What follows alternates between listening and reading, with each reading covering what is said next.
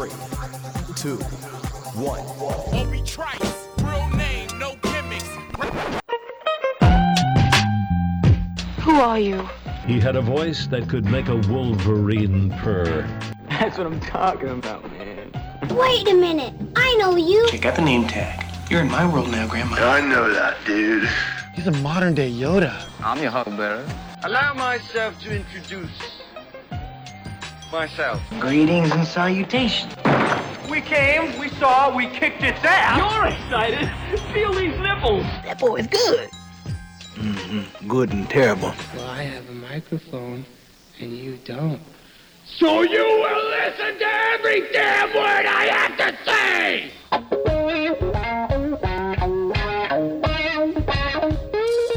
This is the Mike Rutherford Show on the Big X. Sportos and motorheads, geek bloods, wastoids, dweebies, they all adore him. They think he's a righteous dude. All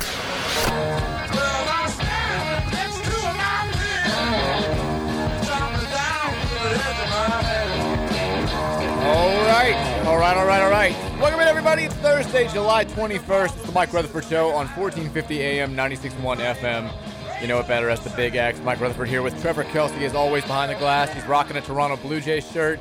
He's re energized because it was AEW Wednesday. He's focused, he's happy, he's excited, and he's here until 6 o'clock, just like the rest of us. We want to hear from you in between now and then. Hit us up on the Thornton's text line, as always 502 414 1450. Thornton's bringing you Summer Cash Bash all summer long. They want to give you 10 grand. They're giving away 10,000 to a lucky Refreshing Rewards member every week all summer. At the end of the summer, they're giving away a 2022 Chevy Tahoe. To enter, all you got to do, open that Refreshing Rewards app up. Click on the Summer Cash Bash icon and bang, you are entered. If you don't have a Refreshing Rewards uh, program membership just yet. Very easy to get enrolled. Text rewards to 80313 today, and you are in. Uh, Trevor Kelsey, again, Blue Jays t shirt, looking good, looking, uh, I don't know, re energized, re enthused, refreshed. How are you on this fine Thursday afternoon? Uh, doing well. You bringing the energy for back to back days. We're in the, the 1986, 86 or 80? 86, right? This is um same logo. 86. Same logo for both years, so it's hard to tell from here. and I 86. can't read you. Yeah. Rocking the 1986 national championship shirt that just uh, teasing my face that they don't make them big enough for me. So it's okay. Uh, What's I- the hat you got on today? It's you. It's an Adidas hat with a hat, all the letters that have worn off. I was So like, there's, there's like I always see like one little. It looks like a bug on the maybe the top front of it. I can't. I ba- I think it's just the eye is the only letter that's left. so I'm wearing a hat that has like one rubber eye on it, but it's stretchy and it feels good on my head. So there you go. I tell you what, Sat beats Syracuse and Sat when it goes two and zero. That's what it's going to look like in the upper deck of the Florida uh, during the Florida State game. We've got You're going to see just one little eye up there. one letter game. One letter game. One letter game. Well, uh, hopefully that doesn't happen. That we'll, we'll try to avoid that. We've got other football notes to get to. It's the second day of ACC kickoff, kickoff today. The less cool schools, aka the coastal schools, uh, talk today. I don't, I don't think it was nearly as exciting as some of the stuff that we got out of yesterday's breakout sessions. But Malik Cunningham made uh, Clemson fans mad. He made UK fans mad. He made Louisville fans happy. We can sort of react more to that. We've got more we always have a DJ Wagner update of the day, but we've got more DJ Wagner updates. U of L and UK fans are also fighting about this. It's been a great summer for rivalry fighting, which is the best possible case for us. We got nothing else to talk about.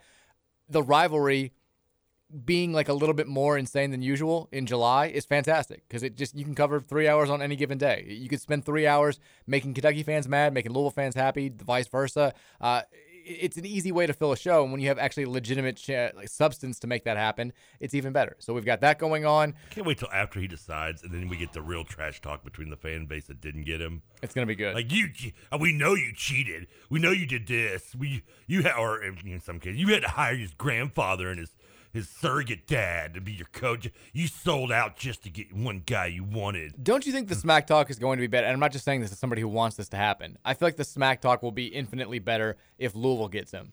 If because Yes. if Louisville gets him, you have got the back and forth of new era. We got your guy. You, you guys were so confident. Suck on this. Kenny Payne's got Kenny Payne won those games. Kenny Payne's getting, getting those recruits. Hope you enjoyed your domination in the rivalry for now because it's over. And UK can say, look, we still have a super class. Like our class overall is still higher ranked than yours, which seems plausible considering the guys that they're in on.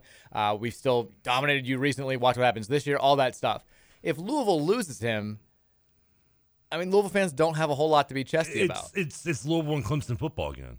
Because that's where we are right now. We're 0 7 versus Kentucky in pretty much every recruiting aspect in Pretty much. basketball.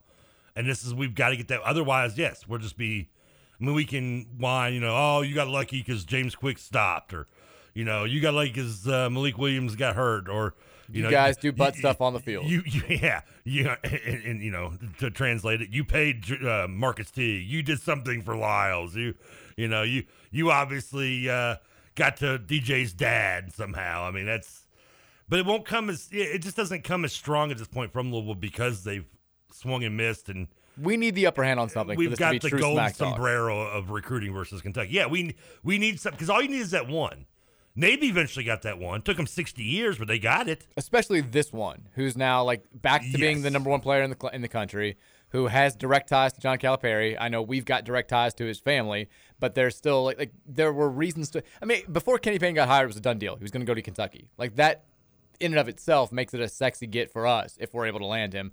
Uh, but there were some new developments on that front. We've got the back and forth about this NIL deal. Is it not an NIL deal? We've got some clarity, I think, about that. How much of a big deal is that as far as which way he's leaning? UK fans think it's a gigantic deal. Louisville fans are trying to downplay it.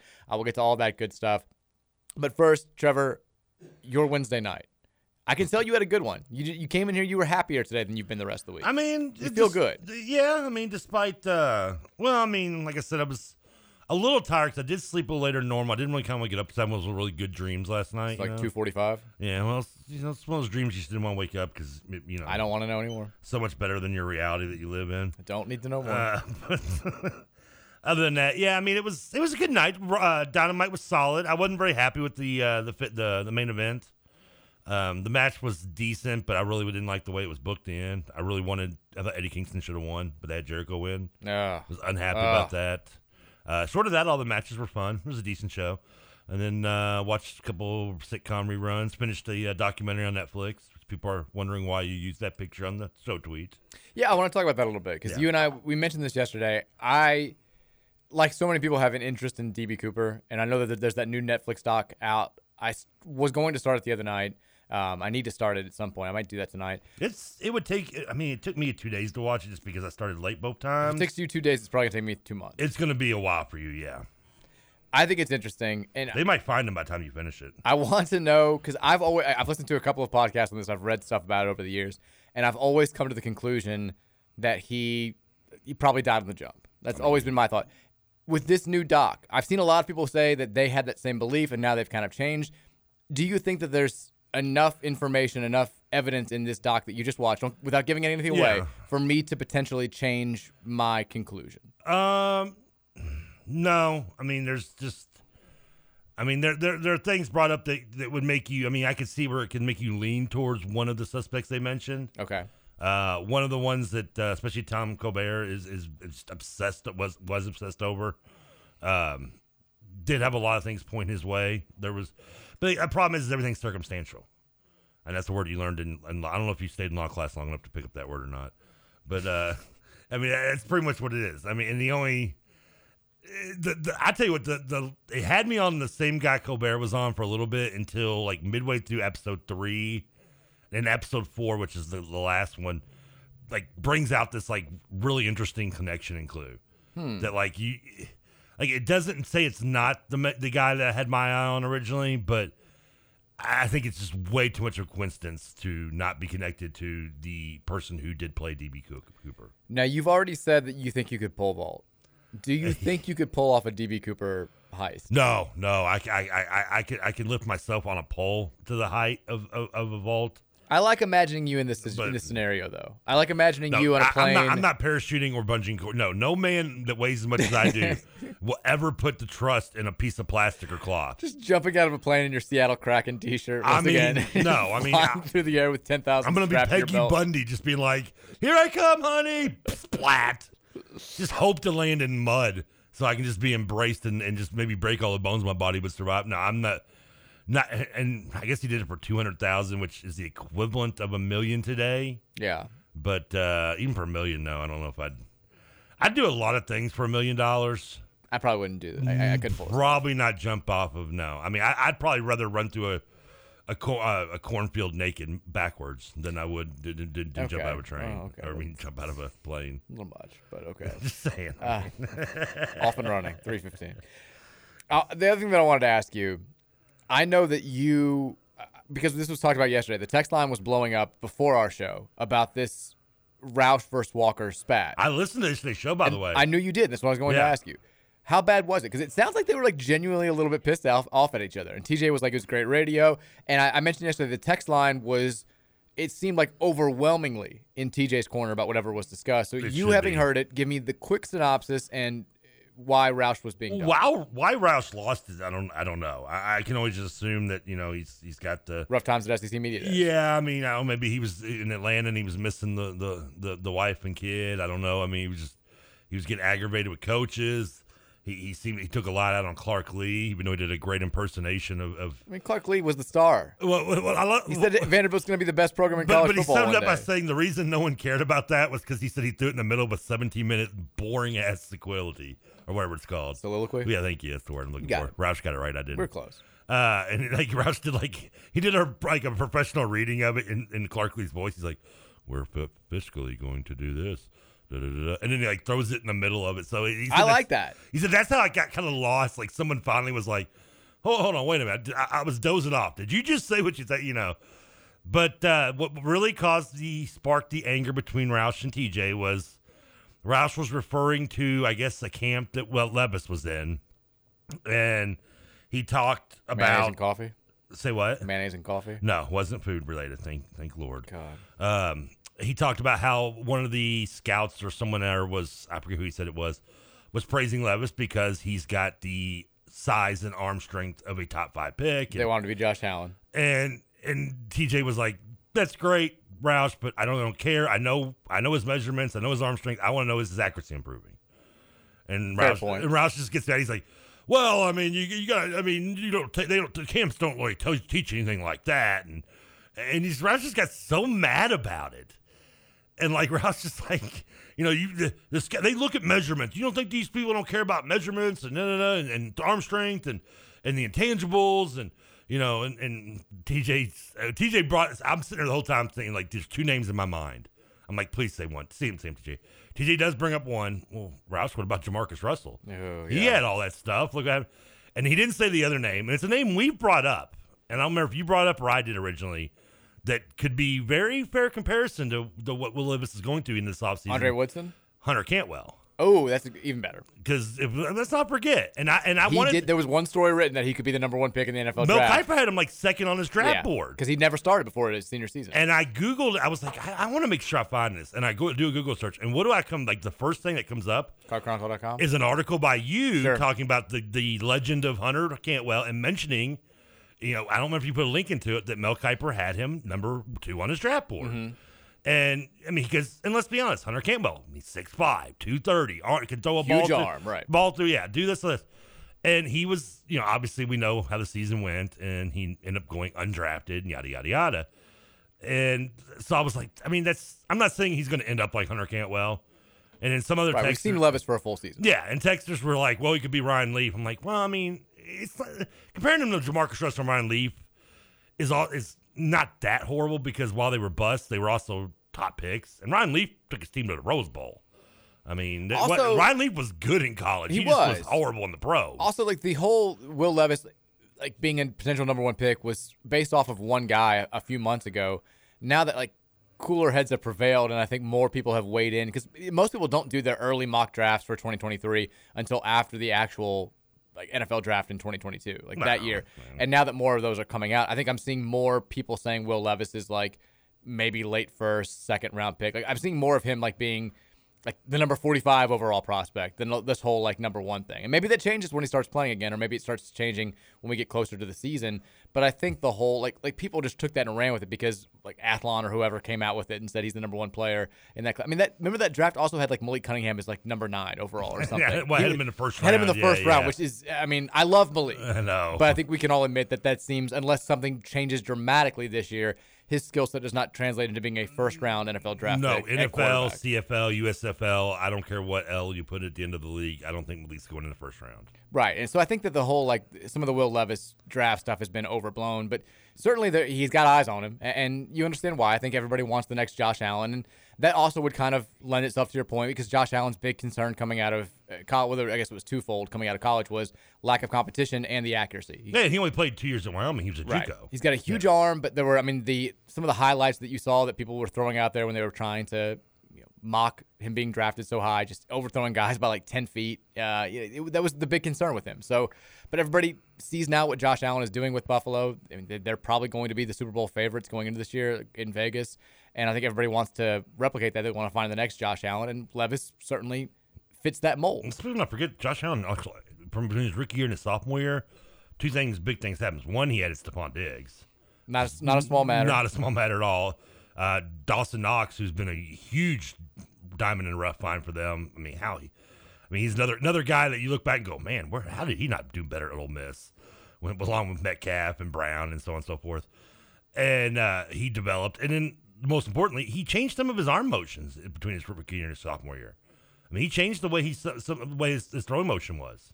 He worked with uh, forget I mean some quarterback coaches and stuff like that. And so I mean he he did he did he did some some some changing to his mechanics, which a lot of quarterbacks I don't think either a are too stubborn to maybe do, and I I get that, or b they're just too lazy to do, which is probably JaMarcus Russell. So I mean, and Ryan Leaf's probably both. So I just yeah, I, I, I and then Roush just I mean he just was getting so angry. Yeah, even I was laughing. He was getting so mad, and TJ TJ even pulled out the dum dum on him. So you know, it was Oh, getting, no. yeah. When when you when you get TJ mad, I've been I've gotten TJ mad in many arguments. When he starts calling using the third grade language on you, you know he's getting he's getting He's a little getting ticked off. Yeah. And uh, Roush is I mean he was almost yelling. Scoots just I mean poor Scoots. Being Scoots. I felt bad for Scoots. I felt bad. Scoots, I, I just picture like being like the the only child when the mom and dad are yelling at each other and fighting. He's like hiding in the corner with his toy, like just trying to pretend like he's not hearing it. He's like he's like you know he's got his little like Will Rogers you know toy from Lost in Space. He's like danger, Will Rogers. Don't yell, mom. Yeah. I don't know. I, I'm, I think Roush should be the mom in this scenario. But anyway, yeah. So they he went off and he started and Roush started yelling about how like nobody takes the camp, nobody takes these camps that seriously. TJ, I'm just telling you a stat. And then I started wondering to myself, I was like, no one takes like tryout and camp seriously. Like I don't know. Seems do- like they do- do. Doesn't the NFL do a whole thing called a combine to decide where they want to draft a guy on these type of things? But, Man. uh, so yeah, it was it was entertaining first hour. Love 1450 draft. Uh, drama, I mean. Love gotta- 1450 drama. I mean, but the inner drama. We we we, enjoy the drama when we're going head to head with them. Sure, we, I enjoy all sorts of drama. Yeah. Around this station. It's all we get. Except when, when Matt, Matt's how you guys like. Ah, yeah, we gotta get Dennis involved Well, he's, he's, he just stays neutral. He doesn't even want to get involved. He's he's like. well, we're gonna get him involved. We're gonna have to, have to start calling him that because we played him in football coming up Yeah, starting next year. So the rivalry's gonna be back.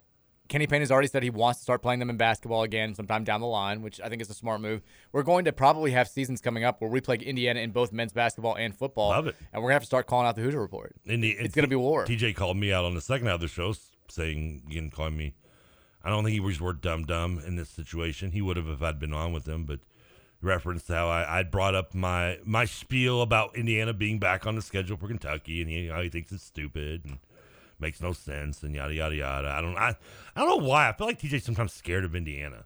I don't think Like I don't know why. I Why also- would you be scared of Indiana? I also don't really understand why you're that invested in the UK Indiana football rivalry. I could it- not care less if they play, but it's a well, weird thing to me. I know. Well, it's I, it's not just that. I mean, I'm a, I mean, I want to see you know Kansas Missouri play. I just I'm an old school rivalry guy, and that is a that rivalry. It was a traditional rivalry. I mean, it was the point. It had a it had a damn prize at the end of it. Yeah. Whatever I just- happened to that? I mean, is that still don't a care. I don't even know what it was. It was a barrel. Uh, Texas, I've seen mocks that have the Lions drafting Levis in the teens. As a No, Lions fan, I'd probably just unalive myself.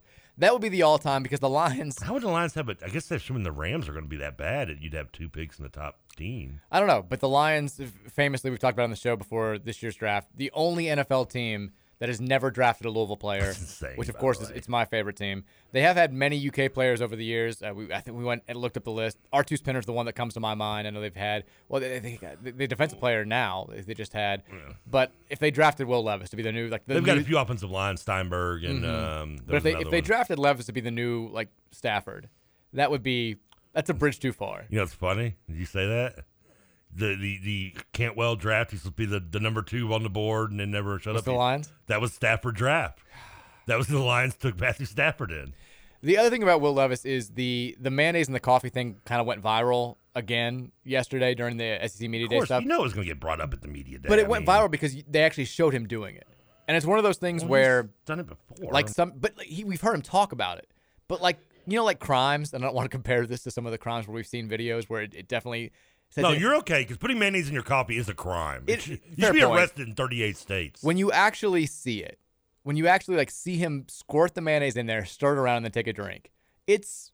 I I mean, it, it goes from being like, "Hey, kind of funny, weird thing," to like, "This guy's a legitimate psycho." I, I I can't imagine doing this. I'm repulsed. I can never watch this video again.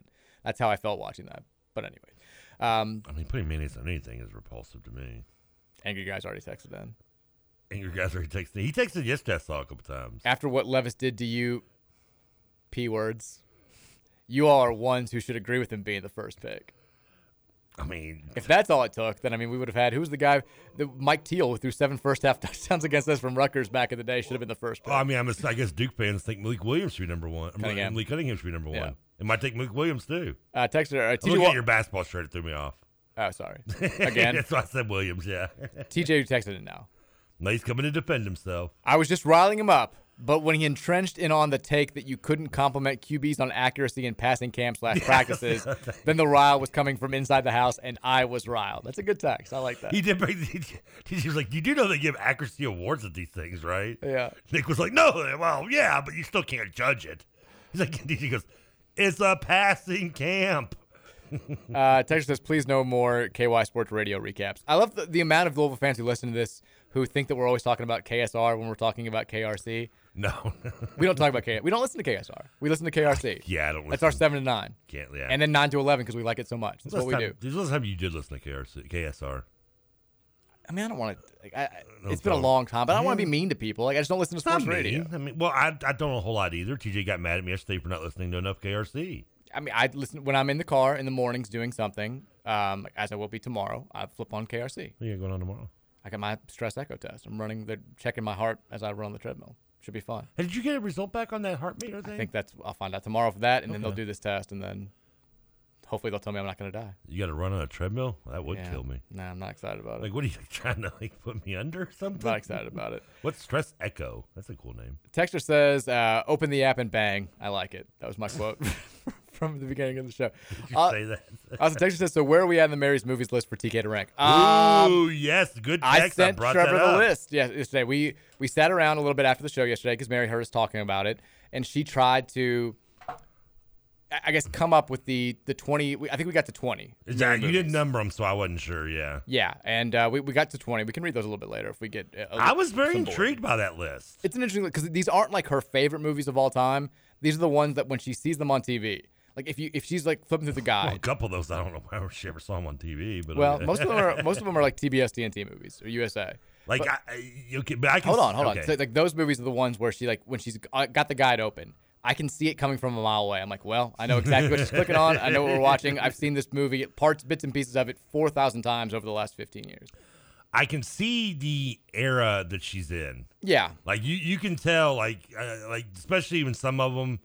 Like I, I'm like, I, I saw one of them. I'm like, really? And then I thought to myself, okay, well, I think I was maybe 17, 18 when this came out. She was probably what, 13, 14 maybe. yeah, a lot of And- a lot of like mid nineties. And movie, yeah. And I can see where, like, okay, if I'm probably watching this at 12, 13, 11, 12, 13, it's a different perspective. I, and I don't think that gets thought of enough when people, like, judge other people's tastes in movies. Like, you gotta, you got to take something with a grain of salt when someone sees something at a certain age. It's a comfort movie. It's going to have a nostalgic feel to it. Yeah, if you want to have something on the background, like when you're like Yeah. doing other activities, like that's what you want. Like these aren't like her favorite movie all, of all time. I can tell you is like The Sound of Music, but that's not a Mary. that's- It's not a Mary movie. Like you have to like find the DVD, like sit down and watch the whole thing. That's a childhood movie too. I'm sure. She likes that. She likes um, It's a Mama. Wonderful Life, but like you know that's not.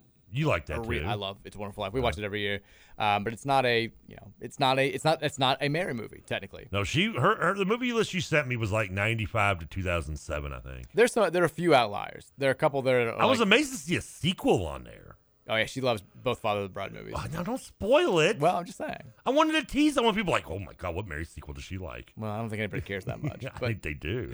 I we- did. We got to take a break. when we come back, we'll get into a little bit of this U of L UK beef uh, that can, has continued for another day. And then I tell you what, we'll start the next segment with the DJ Wagner update of the day because it just got even more spicy. And this is this has become like the DJ Wagner overall storyline is getting a little bit tired, but this subset of the DJ Wagner drama has become like my favorite story of the entire summer. It's fantastic. I can't get enough of it. Uh, we'll do that after the break. DJ Wagner update of the day coming your way right here on 1450 and 96.1 The Big X.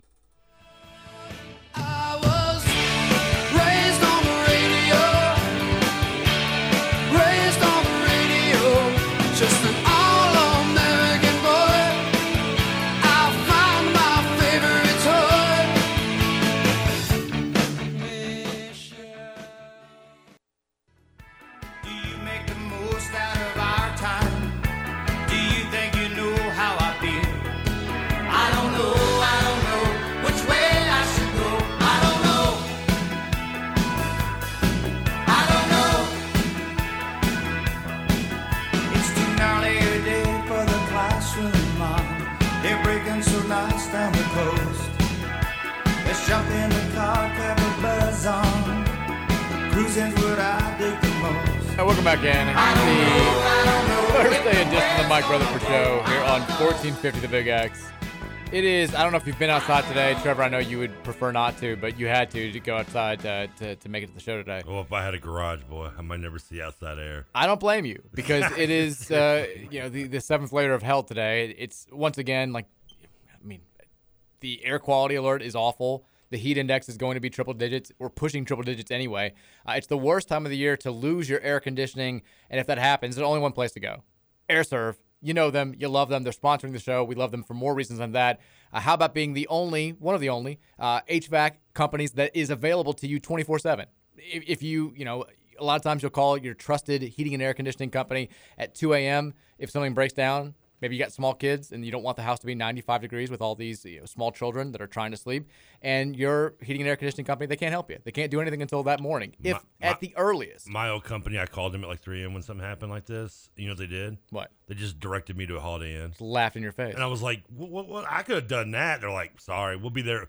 We'll be there between 8 and 12 tomorrow. I'm like, no. And screw you." nowadays, with the you know the everything seeming to be backed up, I feel like it's more like we'll be there at Wednesday, and it's Monday right now. It, it just takes way too long, and that's why Aire Serv, thankfully, has technicians available 24/7. EMTs for your air conditioning, that's what we like to call them. Uh, they are focused on air quality and energy efficiency, whether it's too hot, too cold, or too dry, or too polluted. They're going to make sure that you are comfortable in breathing the highest quality air in your own home. Give them a call today or whenever you need their services at 502 264 9662, or you can visit their website, aireserv.com backslash Louisville, uh, A I R E S E R V dot com backslash Louisville. We love our friends uh, over at Aire Serv. Uh, all right, let's get into it. Hit the music. It's time. My phone's ringing in here. You knew we were doing this. DJ Wagner, DJ Wagner, DJ Wagner, DJ Wagner. DJ going to go to school? Wagner, DJ Wagner, DJ Wagner, DJ Wagner. What exactly defines an NIL? DJ Wagner, DJ Wagner, DJ Wagner, DJ Wagner. No, God, Nike. Did they really sign him to a deal? Nike, DJ Wagner, Nike update, DJ Wagner. Who knows? But U of L and UK fans are both pissed in her. DJ Wagner, DJ Wagner. All right, let's do it. It's kind of appropriate to play the song I Don't Know, too, coming into. It, it, yeah, it worked. That kind of worked. I didn't even think about that. Yeah. DJ Wagner update of the daytime. Uh, you know who we're talking about, the number one recruit in the 2023 class. Don't know. If you don't, you haven't listened to the show. Yeah, you haven't listened to the last 30 seconds of what I was saying. so, real quick, sort of a, a, mini DJ Wagner update before the real update. Last night, you know, there was been so much talk about John Calipari went to Spain to see him play for the under 17 World Cup team, and Kenny Payne did not. Uh, is Kenny Payne even trying to get him anymore? All this stuff. Kenny Payne front and center. The pictures there at Peach Jam yesterday, watching his New Jersey Scholars team uh, beat whoever they beat. Wagner had 11 points and five assists in the game, uh, but Kenny Payne's right there. Our boy Evan Daniels is sitting next to him, or he's, he's technically next to him, but he's talking to a UCLA coach. I, I think um, Jai Lucas is in the picture. There's a guy at the top of the bleachers who looks like he's dead. I'm worried about him. Uh, if you don't know what I'm talking about, the picture's on Card Chronicle. He's got his mask down around his chin. He looks very old, and he looks like he's asleep. It's it's a bad look. I don't know what's going on there, but somebody needs to check on that man. But Kenny Payne, if you're wondering, he's still interested in DJ Wagner, folks. He's still out there. He's still there. He's still recruiting him. But here's what we want to talk about today. So we got into it a little bit during the five o'clock hour because that's when the story broke. There's a picture of DJ Wagner that's on the announcement of this new Nike. I guess subset's the right word. Uh, called Nocta. It's this new Nike company that apparel company that Drake is helping run. And so instantly UK fans see this as DJ Wagner has signed a deal with a Nike company. Drake, boys with Calipari, gone to UK games. Of course, he Drake supports every team, but uh, he's gone to UK games. He's he did the whole Big Blue Madness thing a while back. This is great news for UK. Further evidence that DJ Wagner is going to be a Wildcat. And then I, I thought, because I kind of had the same thought as uh, our, our guy Ty Spalding over at Rivals. Ty looks at it and he's like, is this really an NIL deal? There's no, you know, th- there's nothing in a press release saying DJ Wagner's been signed to like the Nocta family. Like maybe this is just him posing for a picture uh, of, a, of, an apparel brand and them using it. Maybe he got some money for it, but this is really an NIL deal. So Kyle Tucker comes out this morning and says, and again, Kyle is typically on top of these things when it comes to Kentucky stuff. For clarity, it is my understanding that yes, DJ Wagner does have an a- actual NIL deal with Nocta, Drake's Nike sublabel. I would also not be shocked to see Kentucky basketball folks rocking some Nocta gear. Matt Jones sees this. He tweets out, assuming this is correct, it's hard to imagine DJ Wagner at Louisville now. So UK fans are like, they're celebrating. Like, this is a done deal. Well, we've heard from DJ Wagner himself now. Our boy, we mentioned this yesterday. DJ yesterday. Wagner, DJ, DJ Wagner, Wagner, DJ DJ Wagner. Wagner. He talks to Adam Zagoria, one of the guys that we said yesterday. When you get DJ Wagner news, you feel confident about it because Zagoria is on top of it. He works in the New Jersey area. He's been following DJ Wagner around for a lot. They've got a relationship. We, we, warned- we told you about this yesterday. We said to trust him. You were right. I said if anybody's going to break something like substantive about DJ Wagner, Zagoria is one of the few names that you can really and trust. importantly, he talked to DJ. DJ told us himself, if it doesn't come from me, it doesn't come from me, it's not real. Well, Wagner didn't say that, but that was Travis Branham saying that. Well, that was through TJ. Then. Through through DJ. Through DJ, yeah. Uh, so so after Zagoria talks a little bit about his recruitment, the updates from Kentucky, Louisville, and actually Auburn is the third school that he, you know, is, is discussing. He gets asked about this this Nocta thing, this this not Prima Nocta, this NIL deal, not Pete Nocta, but this Nike Nocta company where he's posing for a picture. Here's his exact quote. Nocta Nike. Exact quote from DJ Wagner. It's not really an NIL deal. It's just me promoting it. We're just some hoopers. They wanted to get some stuff out, so we're some hoopers. They just wanted to get the product out, and we wanted to help with that. Basically, being like, they wanted us to post for pictures in their thing. I don't know if we got any money under the table, but it's not an official. Like, I'm not an official. I'm not on the Nocta team, on the Nike team. Or maybe it's him reacting to the news that this drew caused such a splash and not wanting to give anything away and, and kind of trying to downplay it. Regardless, UK folks say it is an NIL deal. DJ Wagner himself says it's not an NIL deal. This is my favorite. Well, no, he didn't say this is not. the definition of summer madness. He said it's not really. It's not really an NIL deal. The word "really" in there th- is the key word, because then you're like, well, I mean, what does that mean? I mean, like, it's not really butter; it's margarine. I mean, it's like, what, what, what, why do you have to put "really" in there? Couldn't you just said it's not a deal, nil deal? Well, it means he's not signed to a Nike like organization. Can a high school recruit take a nil deal? Yeah. Pierce Clarkson has like an energy drink one. Remember that goat energy drink or whatever we talked about? I just remember the billboards. A few of them have, yeah, a few of them have have ink deals already. Okay, I didn't. I mean, I just didn't know. I, I didn't know where I guess we start drawing the line of where who can get nil deals. Oh no, I mean like you know John Rutherford could get a nil deal if he wanted to. Promoting screaming like a pterodactyl. I don't know the new dinosaur exhibit at the Louisville. Uh, I'll give you twenty bucks to sign him to a nil deal if I can put it like I'm screaming like a pterodactyl on like a video. He's big enough. If There's like a baby offensive line. He'd be a five star prospect. Uh, That'd be great. Wagner also delivered the, the can line when he was asked about his recruitment and you know updates. He said, "Right now, I'm focused on Peach Jam, winning a championship, which I loved." And then they asked him about the individual schools, and he's like, "Yeah, I'll talk about them." Uh, this is this, I actually did see these quotes. Auburn should be happy. They're the only, like the one that got the only different quote. Well, because he said the same bleep about Louisville and Kentucky five thousand times at this point. I, yeah, I don't even know if Zagoria even wrote it down. If he said it, he looked like Zagoria got copy and pasted like the comment from one school to the next. So here's what DJ Wagner had to say about Louisville. They, he just asked like a quick, you know, breakdown of the schools in his recruitment. He said Louisville, they're a great school. Coach Kenny Payne's a great coach. It's a great school, a great university. I thought Very he hadn't bland. visited yet. What? Has he? I thought he hadn't visited. He has not. I didn't know it's a great university. He's never been here. Well, it's just, you can look at the rankings. Look at the. I'm sure he's done his research about speed school and the other, the specific business school. The, he, you know, he knows what what track he's He, going kno- to take. he knows not to take a semi under the underpass. He's looking to the Grade My Professor websites, their profiles. Um, Kentucky, he has this to say. Same thing. Coach is a great coach, and that's a great university. They've had some great teams come through there. Basically, he's like, I don't want to talk to you anymore. Let's get these quotes over. Yeah. With. So he's asked about Auburn. He says, I like the way they play. They get after it. Again, that's a great program. They play hard every time I watch them. There's some hard workers, so they play hard. They're a great program. The gist being, Auburn plays hard. I mean, at least Auburn got some different adjectives in there. Well, because he hadn't talked about them at all. Like, I'm what sure are we gonna do if he goes to Auburn? Oh, I'd die. I, would- I would. What die. what is Louisville It'd be- fans it'd be do? only slightly he better than going to out Kentucky. And chooses Auburn. I mean, would, I'd appreciate the comedic element to it, but I hate Bruce Pearl so much that I'd. I mean, you'd rather go to Auburn. If, if he's not coming to Louisville, though, you want him to go to Auburn over Yeah, that's what I, Kentucky, that's what I right? just said. It'd be it'd be slightly better than going to Kentucky, but slightly. that would I'd be I'd be pretty upset about it. What if he came out and just like threw everyone threw everybody for a, a loop and was like had the hats in there and then Eastern he pulled Michigan? he pulled Se- Seton Hall out from under the table. Like I'm staying home with Shaheen Coach Holloway. Sha- Shaheen Holloway. He was asked about his decision and what he's looking for the most, and his the, the thing that he said the most he's looking for is a winning system. Any system I could come in and try to help win. So these are the most canned quotes of all time. Like, th- there's nothing there. I mean, he's got these memorized, I'm sure, but this isn't his first rodeo. I mean, he's been dealing with media for several years now of his young life. Yeah, he's number I one player in the world. Yeah, he's he's he knows he knows what to say. You know, he's been he's been trained. Dad and Grandpa have, you know, told him, you know, and, and, and surrogate Papa and Kenny Payne has told him, you know, you know how how to answer the questions. He knows. This is my I'm favorite. surprised he didn't even just hand Zagoria like a little card. Like, like what university you want to ask me about? Let's ask about Louisville. There you go. It just says, oh, great university, great school. That's pretty much what it is. Like it's great school, it's great university. Yeah. They, they win games. Like that's that's pretty much it. Like that's that, you know it is what it is. I mean, talking to him is like, hold on. I, I, I got to get to this. I've got to get to this because this is so the person who finds this. Ty Spalding's been fighting the good fight against UK fans all day on this NIL deal front, which is hilarious.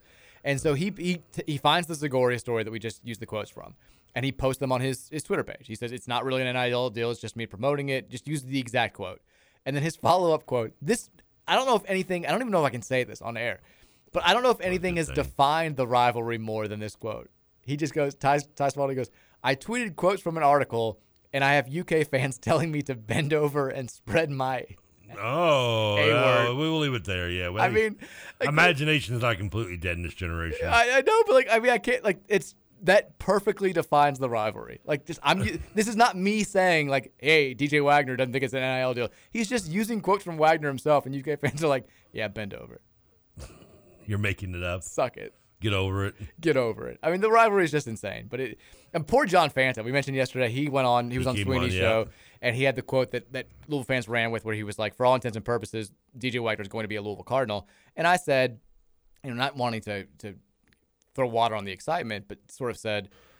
Fanta's a he's not a recruiting guy. Like he covers the Big East. He's he covers the games.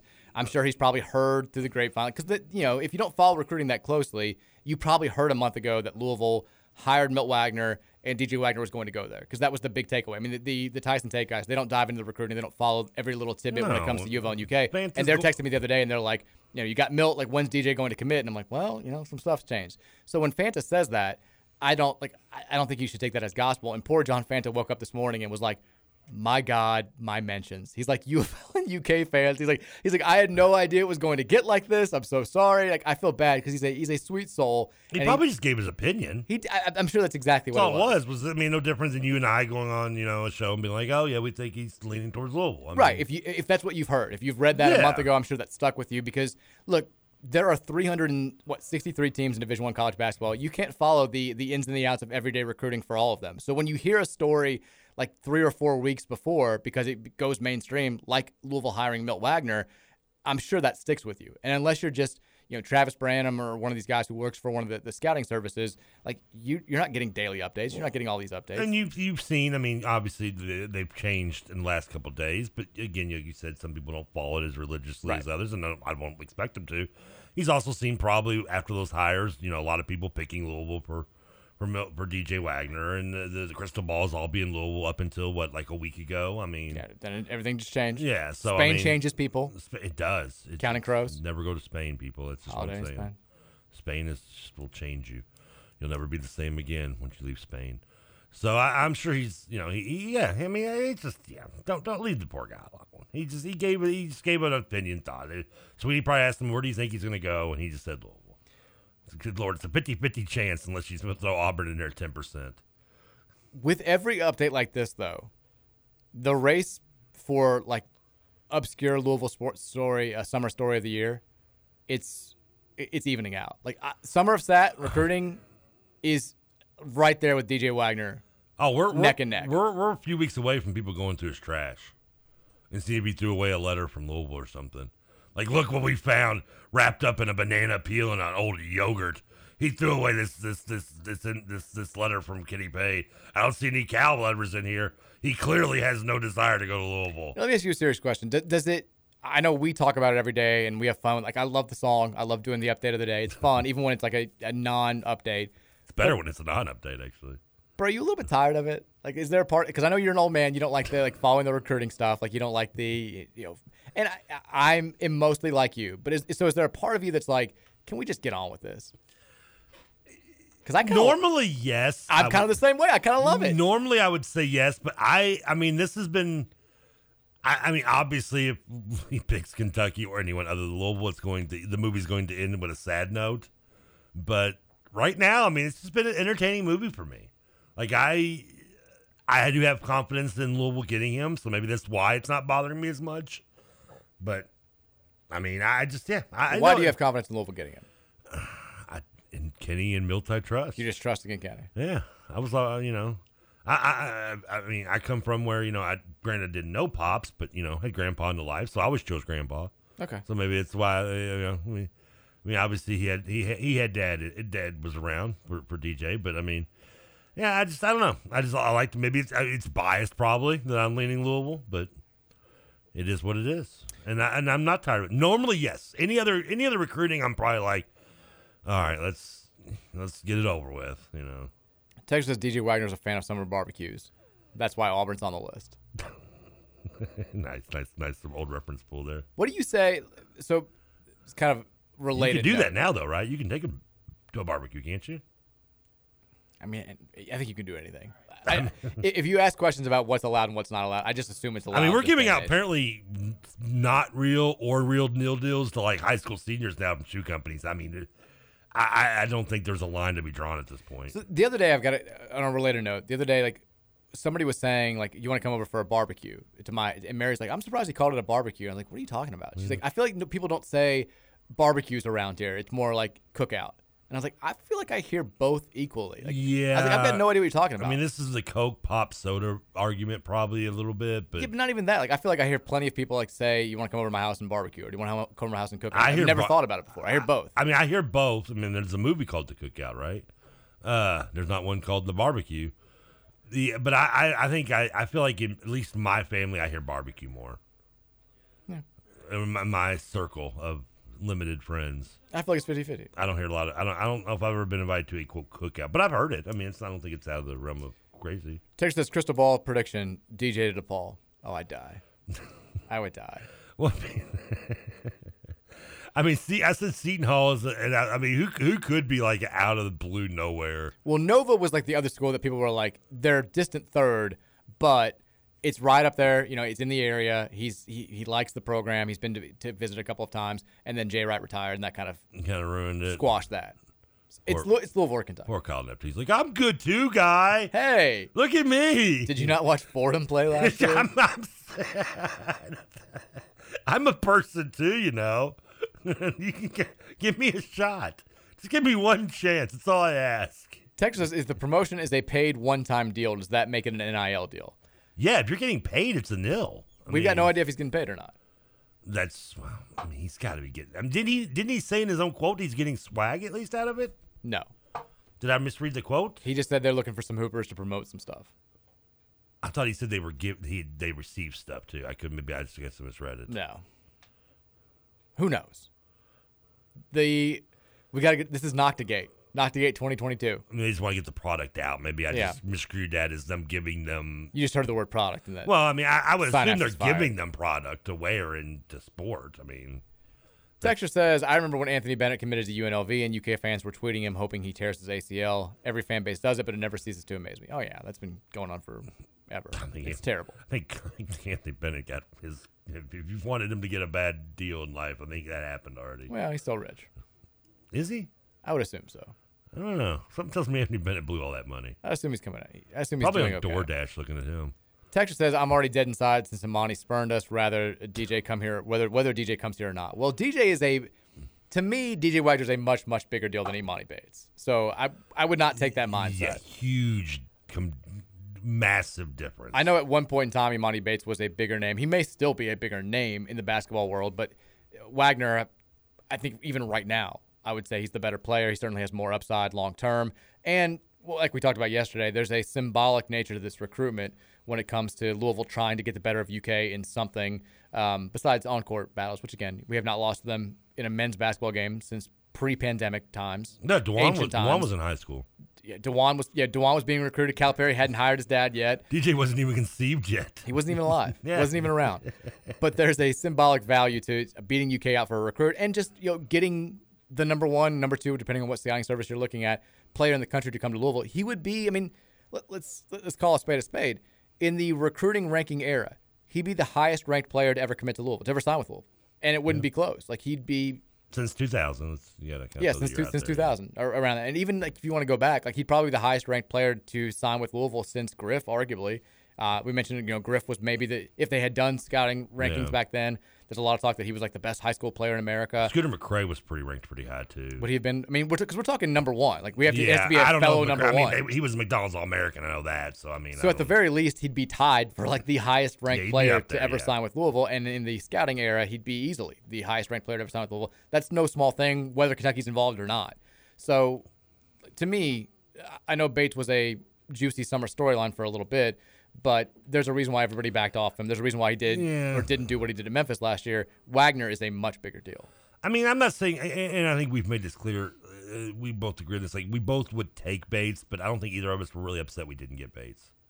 No. I mean, ma- I mean, maybe a, maybe you maybe a little more than me, but I just I would have taken him. I would have taken, but I like him losing him. I'm not like I don't think it went from us being like, "Hey, we're top 25 good," to now we may I mean, I'm not going Vader when he thinks he kills Padme. I mean, I'm not like screaming at the at the moon. you know, a reference everybody can get. No, you know, didn't get Bates.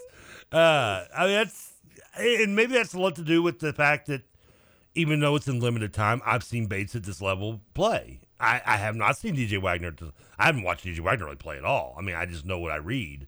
I mean, I can watch some of his, you know, quote unquote highlights from high school, but I mean, really, what can you take from that other than maybe whether you like his shooting motion or something? Ah. I mean, there's not really much you can take from those for me, and I just so I mean, th- there is more of a mystery, I guess, that to me with DJ. That's why DJ Wagner is well more important than, to me to get for Louisville as it was Monty Bates. And Monty also- Bates, I didn't sweat over. And also, I mean, this is Kenny Payne's first real recruiting cycle. It This- is. Like we are putting a lot of faith in his ability to land the top talent in America.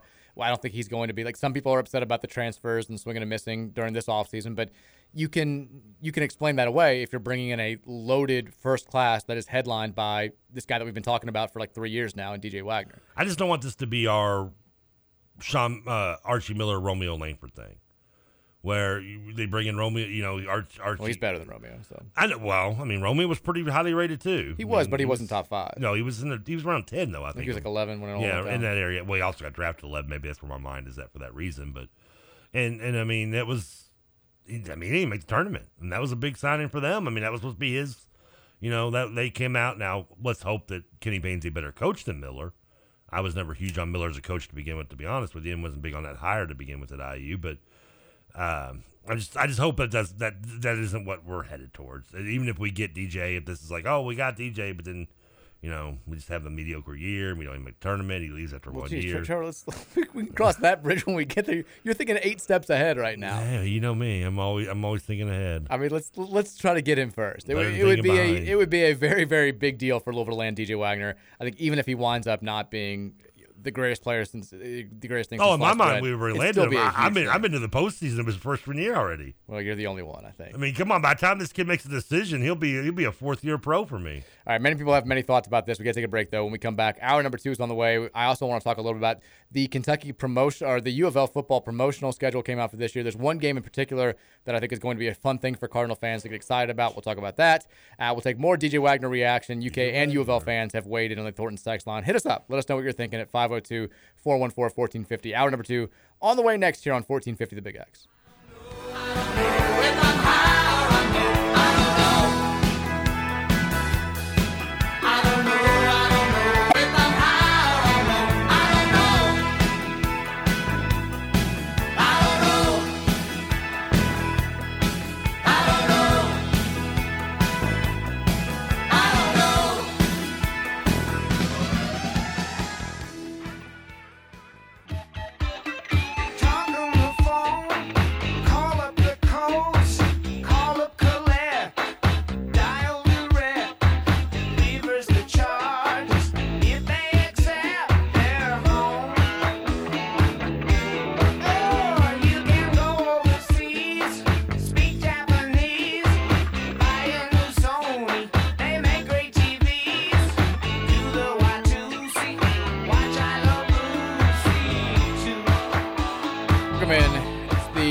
second hour of the Thursday edition of the Mike Rutherford Show here on 1450 and 961 Big X. Trevor, you want to? Uh, how about a little bit of trivia right off the bat? Start the second hour. You ready? I'm loving. I actually have a trivia question for you later. All right. Here's yours though. Okay. One main Seinfeld character actually did not appear in the pilot episode. Elaine. Wow. Okay, you got it very quickly. Come on, man. Uh, the that was amateur hour for me, dude. The first episode was missing a significant part of the famous foursome, Elaine. However, there was another female character, a waitress, named Claire, Yep. who worked at the diner where Jerry and George would hang out. Even with Claire in the pilot, it was widely reported that Elaine came because the first episode was, quote, too male centric. Um, Rosie ga- O'Donnell, Patricia Heaton, and Megan Mullally were all considered for the part, but it was Julia Louis Dreyfus who uh, had close ties to Larry David, landed her the gig. When David came to her the Seinfeld character, she was immediately intrigued. It was unlike anything on television at the time, she said. Uh, the, the the waitress, uh, her, her more significant role is was she uh, she gave uh, George regular coffee instead of decaf, despite him asking for decaf. I want to say the diner was different too. Do you know what Kramer's original name was? You know, other than being Cosmo. Yes. Um, which, by the way, they had to get Cosmo off of Moonlighting. Um, I don't know. I didn't know there was an original name other than Cosmo. In the pilot episode, he was referred to as Kessler. Was he? Kessler. I know his hair is very flat in your pilot. They had to. Apparently, there was a there was some sort of like it, like Seinfeld had a real life situation with a guy named Kramer, and the guy wouldn't let him use his name originally. Yeah, for the pilot. So like they had to like use it Kessler, and then it, got changed to Kramer. They paid the guy one thousand dollars, and they switched the name of the character. Oh, dude, I mean, Yeah. I, I got ripped off, man. That's that's not good. Uh, I want to say the diner was it wasn't it wasn't monk. I mean, obviously, it, what what didn't look the same as what Monk's would look like. And then if you if you've ever been, I've had I've never been to it, but Tom's Restaurant, which is the interior scene, Right. And in the early episodes, you'll see Tom's in the scream. They cut it out eventually. Like the inside of that looks nothing like what the That's set what looks like. Like it's not even close. And the original pilot, I want to say it was. I don't think they called it Monk's. I think they called it something else. Like I want to say Jerry, uh, not Jerry's, but like Jenny's or something maybe. Diner and pub. Or maybe Jenny's is Freckle pickle chips. Maybe Jenny's is the diner they go to with uh with Bizarro Jerry. Maybe that's the diner she goes to with them. Or the one when George gets kicked out because he flirted with the waitress, and now she's being mean to him. Yeah. and then they start going to the other, yeah, the other diner. Last night, the one I watched was the one with uh, Dinky's Donuts. It's a good one. And uh, yeah, she's trying to get the guy back to Seattle.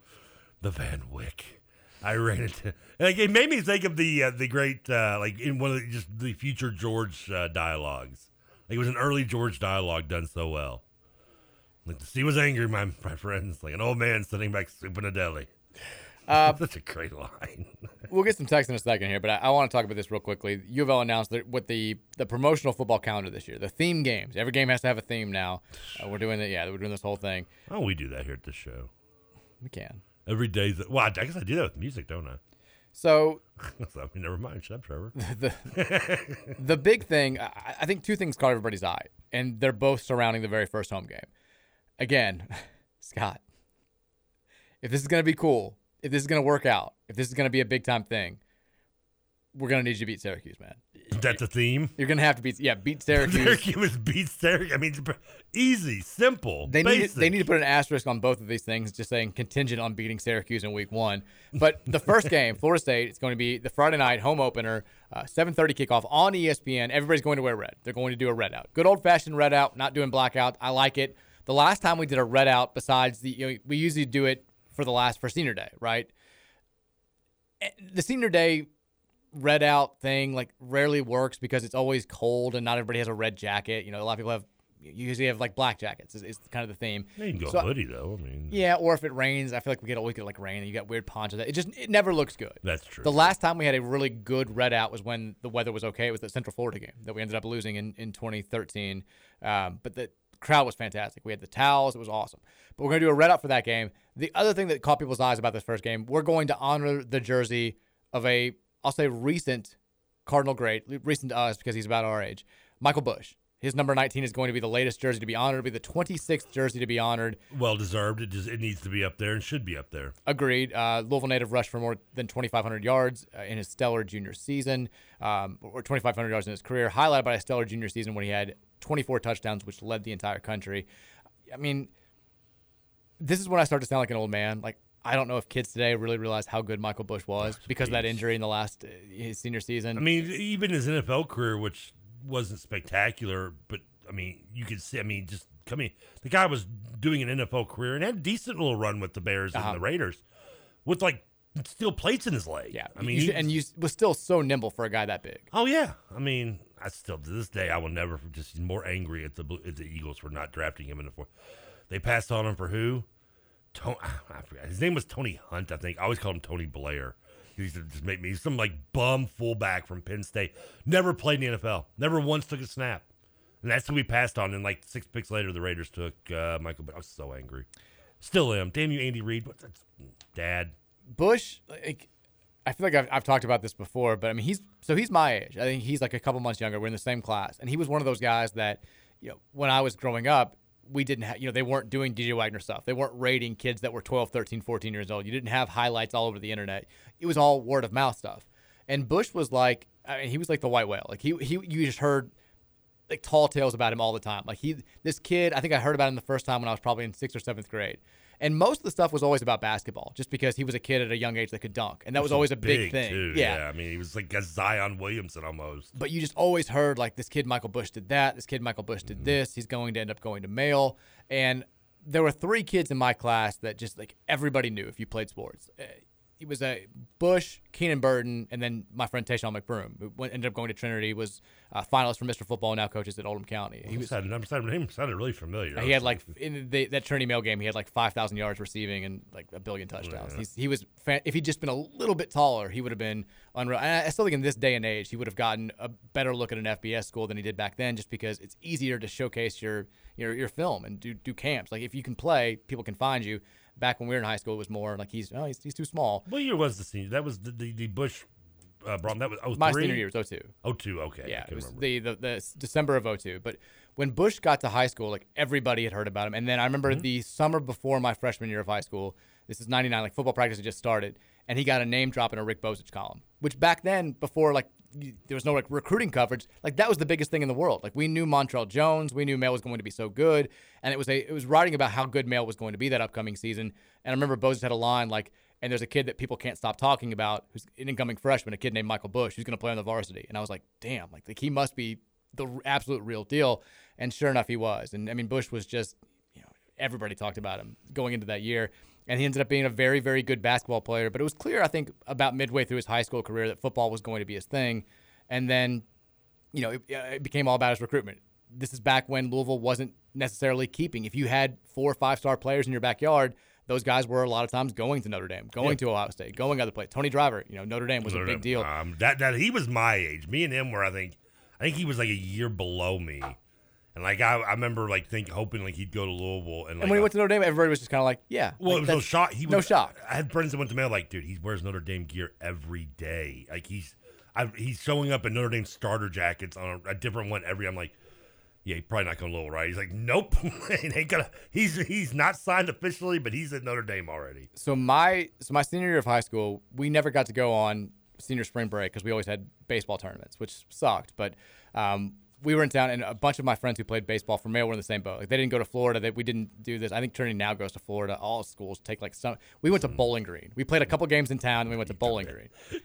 We got snowed out my senior year for our tournament. We had to play like a pickup game. It was awful. At least you got to go to bowling, and Wagner's going on a road trip, going to the West End or something. It was It's like as far as we'll go, like Southern Indiana. But so my buddies from Mayo are are in town, and they a bunch of them who played baseball also played football with Bush, and they were close friends. So we all like we went out, and Bush was with them. I didn't know him at the time, but like you know, we, drinking a little bit. We- We're not supposed to, but like Bush, one of them lets it slide that Bush has already told them that he's going to commit to Louisville, and I'm like. Oh hell yeah! I'm like, I'm like, and, he's, and Bush is like, you guys can't tell anybody, and I was like, I'm telling everybody I know. I was like, I was like, I'm not gonna like write about this. I didn't like have access to the internet. I think at that point in my I life, know I didn't, Like yeah. anytime he came up that summer when people like when it was still like a delayed thing, I'm like, oh, he's going to Louisville. I know. He told us. Like I was like so excited about it. Like in my mind, I'm like, I like, played it cool. I'm like, oh, cool, man. Like that's great. I'm a big Cards fan. And I was like, in the back of my mind, I'm just like, oh my God. You just want to hug him and kiss him, don't you? scoop of the century. And uh, he ended up being a very, very good player. I think still probably should have played a little bit more. But he, I mean, he was told he was going to play quarterback. Yeah. like that was what he, Yeah. he was telling us. He's like, he's like, I'm going to play QB. I'm like,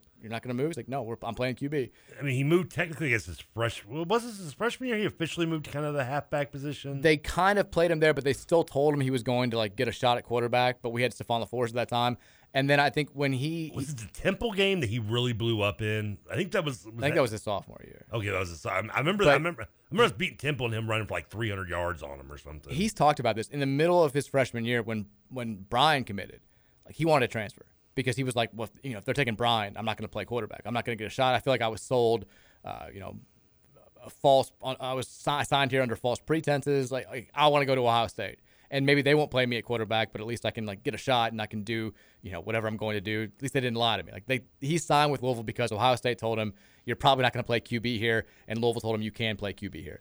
And he's like, if they're going after Brian, clearly I'm not going to play QB. So he was pissed off about that. They kind of talked to him. They said we can use you in a hybrid role. This is going to be good for you. He chose to stick it out. I think it probably worked out the best for for all parties concerned. But certainly a very very worthy jersey jersey to have honored. I'm glad he's going to be up there as the 26th honored jersey, uh, and that's going to be the Florida State game. That I mean, again, if we take care of business the first two weeks, with all of this stuff going on this summer, with all the recruits that were, and we got a couple of the recruiting tidbits to get to today, but with all the recruiting momentum, if we can just win these first two games, that atmosphere is going to be the best atmosphere that Scott Satterfield's coached in at Cardinal Stadium. Like it, people, it, it's going to be an event, and Louisville gets up for events. We are an event town.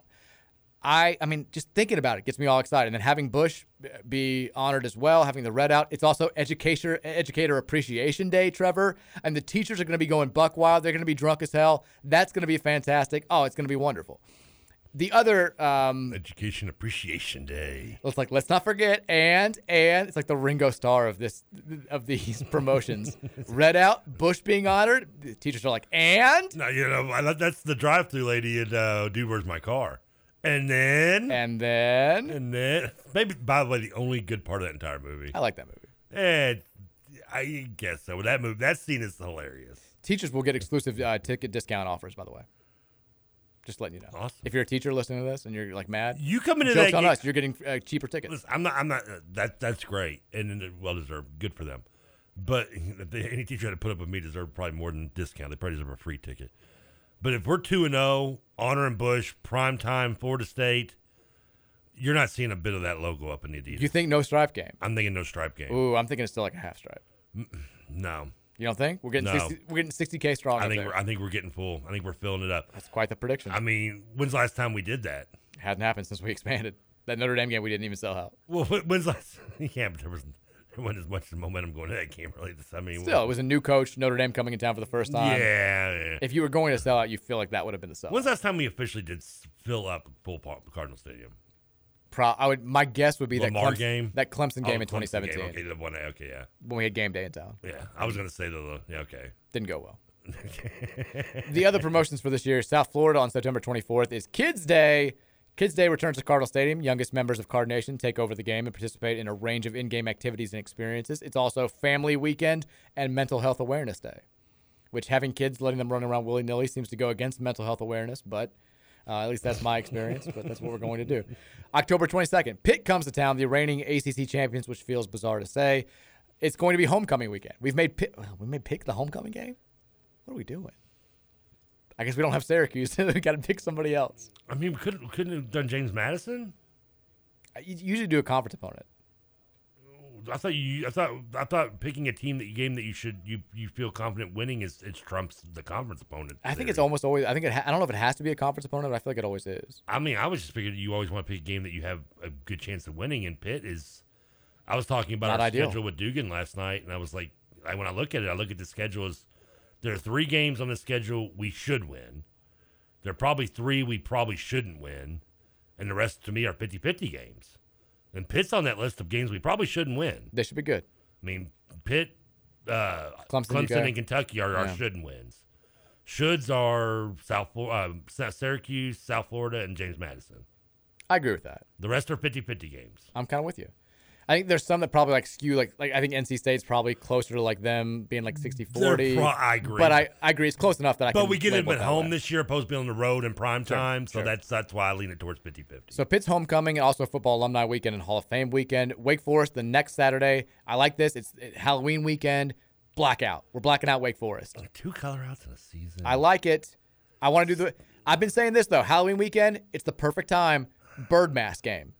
Fifty-five thousand people in bird mask sitting silently for three and a half hours. I don't know about silently. Silently for three and a half hours, saying nothing. You hear a pin drop. All you can hear is the PA announcer, and I guess the the small amount of Wake Forest fans that will be there. You tell me that with those nerds, if we have fifty-five thousand people, pitch black, wearing cardinal bird masks, those creepy ass masks, saying nothing, sitting in silence for four hours, that we don't win that game by hundred points. We win by hundred. Wake like Sam Hartman's pretty boy. He's just gonna lay down. He'd be terrified. he thinks he's gonna die. I would I would definitely be okay with the masks. I mean, especially on Halloween. I'm not a big fan of the the, the doing two two color. I, I'm, we do two color outs every year. I, I know, and I'm not a fan of it. I'm, I'm barely you're barely getting me on doing one color out a year because it's so played out right now. Um, it's, just- it's, it's and I'm not and listen. I, I'm not saying take have this take during the season. It's it's summer. We're dreaming. well for the dream peop- a little bit for the people me. who come up with the themes. And I get it's not that easy to do, but it's lazy to do too. I mean, that's like Well, it's also Spirit Day. It's Spirit Day. define Spirit Day. The Louisville Cheer Squads and Ladybirds will host a youth clinic prior to kickoff and have a special performance on the field at halftime. Now is that a play on the fact that it's Halloween and spirits? I don't think so. It could be. It it's should be. also, if that weren't enough for you, Party Pooper, it's Season Ticket Member Appreciation Day. Okay, can't we do that and just drop the color out? No. James Madison game, November 5th. It's Salute to Service Day. We're going to honor uh, veterans and active military That- personnel. that's an easy go to every year for every team. it's Yeah. also Band Day. Band Aid. Band Day. The Cardinal Marching Band is an opportunity for high school bands to come and see the collegiate marching band and football team at their best. Students will have the opportunity to perform at halftime. And it's also Scout Day. And if that weren't enough, it's U of L Faculty and Staff Appreciation Day. I they just mean- humped all the lame ones into the James Madison game. Besides Salute to Service. Well, salute your service and color out is We like, love the truth. th- well, those two are just like gimmies for everybody. Like everyone goes, okay, we need a we need a gimmick for every home game. We've got two two bingo cards already locked in. That's salute your salute the troops. And no, I'm not downing it. I'd rather I'll, I'll take that once a year than over the the color outs anyway. I do like the fact they're doing the high school kids on the field for James Madison because they're like, in my mind, I'm thinking, how do we get people to come watch us play James Madison?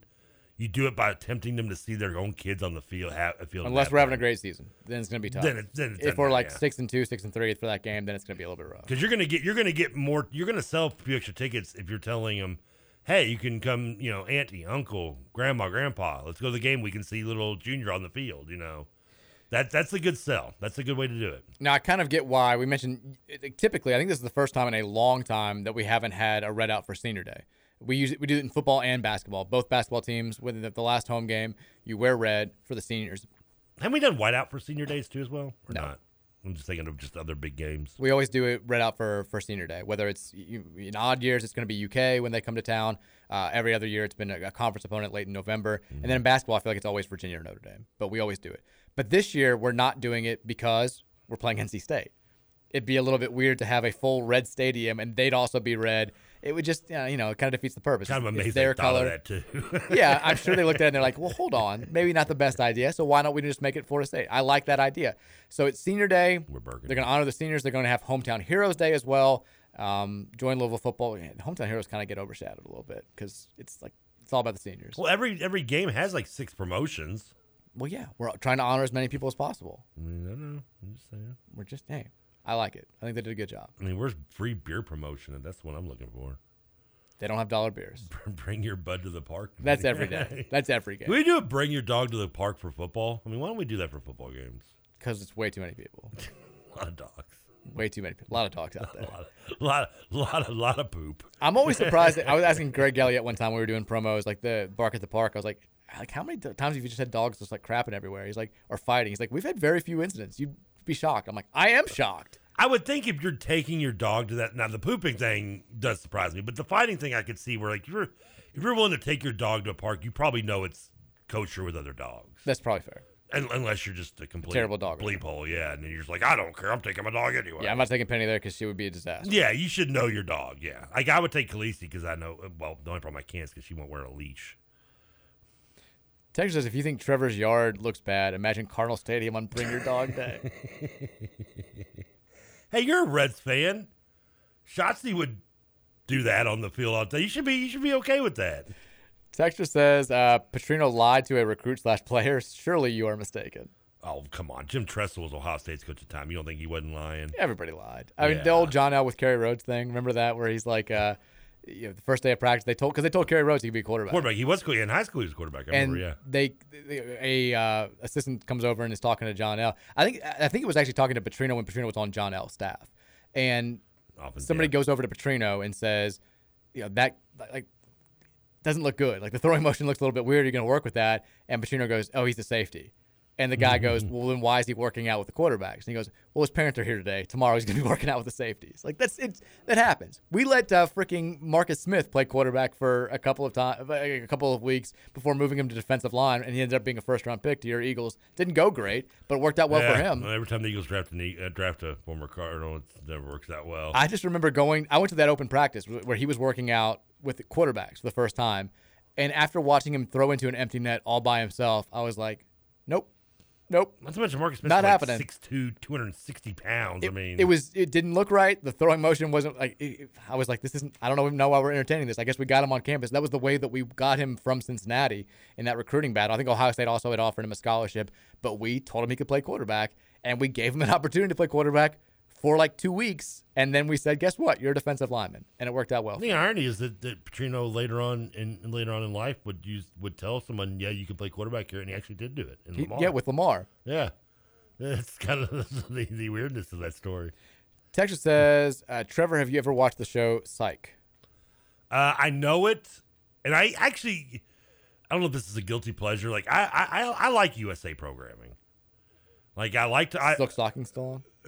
Hey, dude, don't don't knock silk stockings down. Okay. The look in your eyes You have right there. boy silk stockings. whew. 94.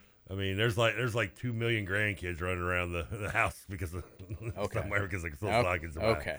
Um, great question is uh we the KRC people got to interview the guy that played David Wallace off the at one time. Oh, nice. And my only question for him was like, I looked in his bio, and he like one of his first cameos ever was in silk stockings. That was my that was what I was think I want to know about was being in silk stockings, which he loved. Um, yeah, I mean, I've never watched Psych, but I think I would like it. I mean, I, I was I, guilty pleasure. I liked Monk, liked uh, Mr. Robot for the first couple seasons, Duckman, Weird Science. I love that you asked him about All these shows are- just makes me smile. like the niche things that got because you and I both like we can't when we see something like that we can't help ourselves. Oh, that was a great show though. We had a guy on I can't remember who it was, but it was like a eh, like a high profile writer from Sports Illustrated on one of our old shows. I can't remember if this was 790 or 93.9. And I noticed in his bio that he was from Walla Walla, Washington.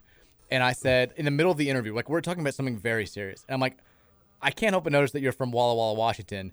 The only thing that I know is that Tanya from Real World was from Walla Walla, Washington. And I can tell, like, John, like, kind of looks at me like he's like he's like upset that I asked the question, and the guy goes, "I know Tanya from Real World," and I was like, "Yes!" and we just talked about how how often she said Walla Walla on the show for like five minutes. I mean, great. that would have to stick out. I would. I was like, think, I can't not ask this question. It's it's all I can think about. I'm sorry, I can't. I, we can go off the interview once I get it out of my system. I'm surprised you pulled out some stockings. I didn't think that was still on when you were probably getting to that point in age. I remember it being on third. I remember in third grade. That was probably before you were even appreciating what those stockings brought to the table. I remember in third grade, one of the girls in my third grade class at Water Elementary um, got into like an argument with one of the other girls from Water Elementary and told her that she dressed like somebody from Silk Stockings. and it just always, I was like, what a what a high level insult for a nine year old to be tossing That out there. actually is, It was very impressive because like I heard and I was like, she kind of does. I was like, was I, ahead of its time. I've seen the commercials. I don't think I actually watched the show at that time, but I know what she's talking about. Oh, the open where she's pulling the le- the uh, the legging up. stocking up. up, Oh yeah. yeah, I mean, Not just a clever name. Ooh. Yeah, I should check out Psych. I, I have used Psych sound bits because one of the big popular phrases in that show is telling one, one another to suck it.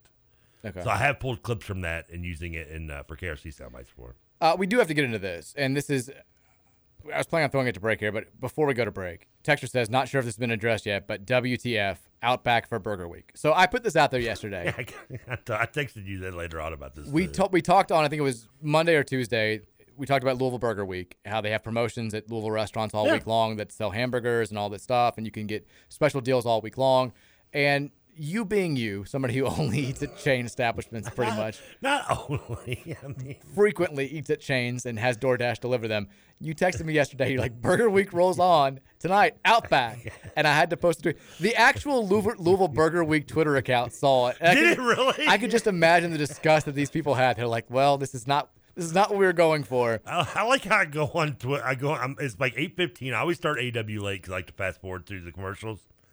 And I'm start. It's about 8:15, 8:20, and I go. To, I'm like, well, I'm gonna check Twitter one more time because I stay off it during during the show so I don't get spoilers.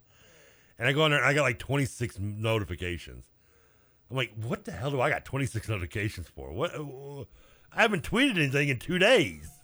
And I go to notifications. I see. I was like, Mike tweeted me out. like I can't.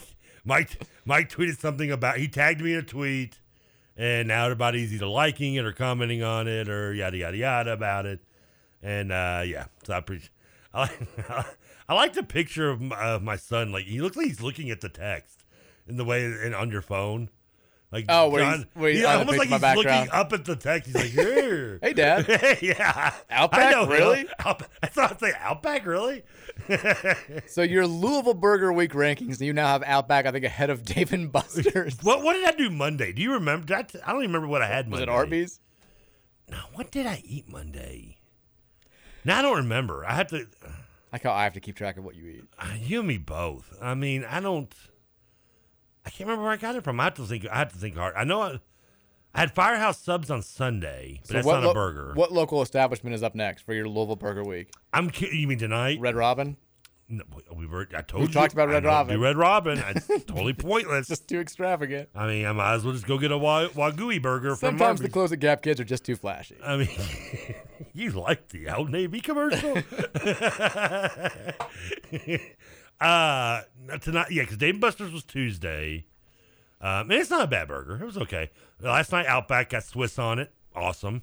It was a very good burger. Very tasty. What percentage of people that go to Outback you think order burgers? It has to be low. Well, if it makes you feel better, I'm I'm leaning tonight. Maybe IHOP. I mean, for the record, someone on Twitter suggested Lonnie's, and they're not on DoorDash though.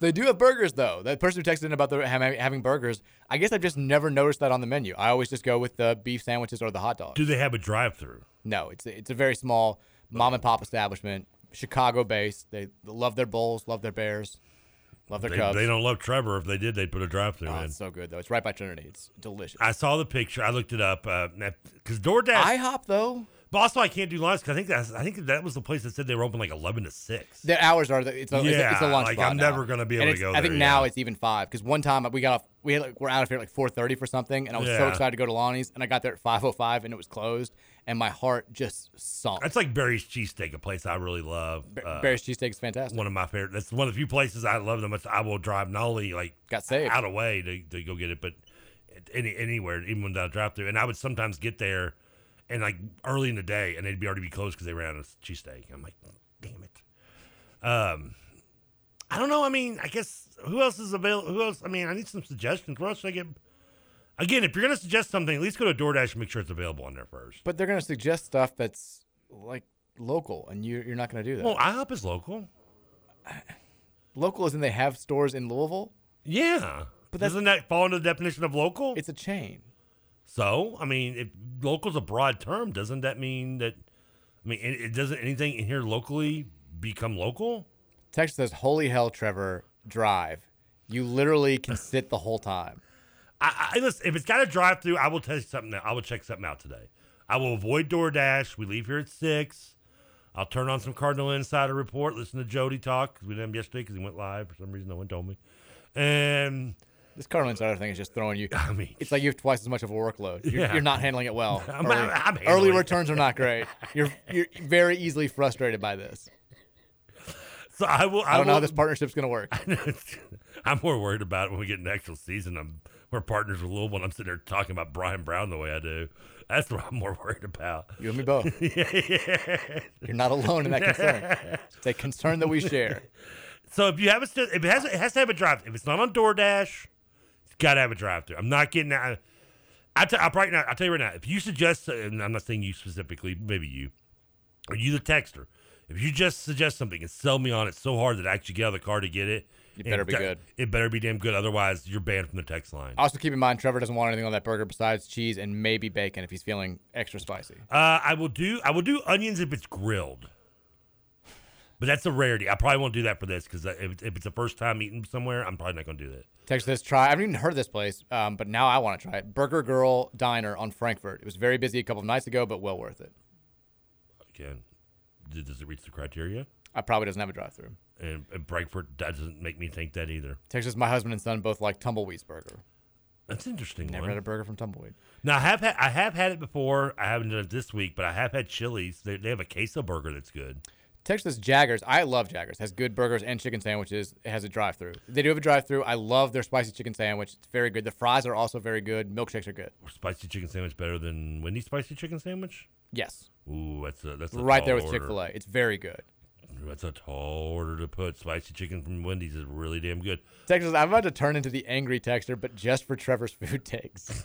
Why? People get very mad at you for these Why? takes. I kind of get mad at you for these takes too, but I just let it go at this point. What, what, what, why would you be angry at me?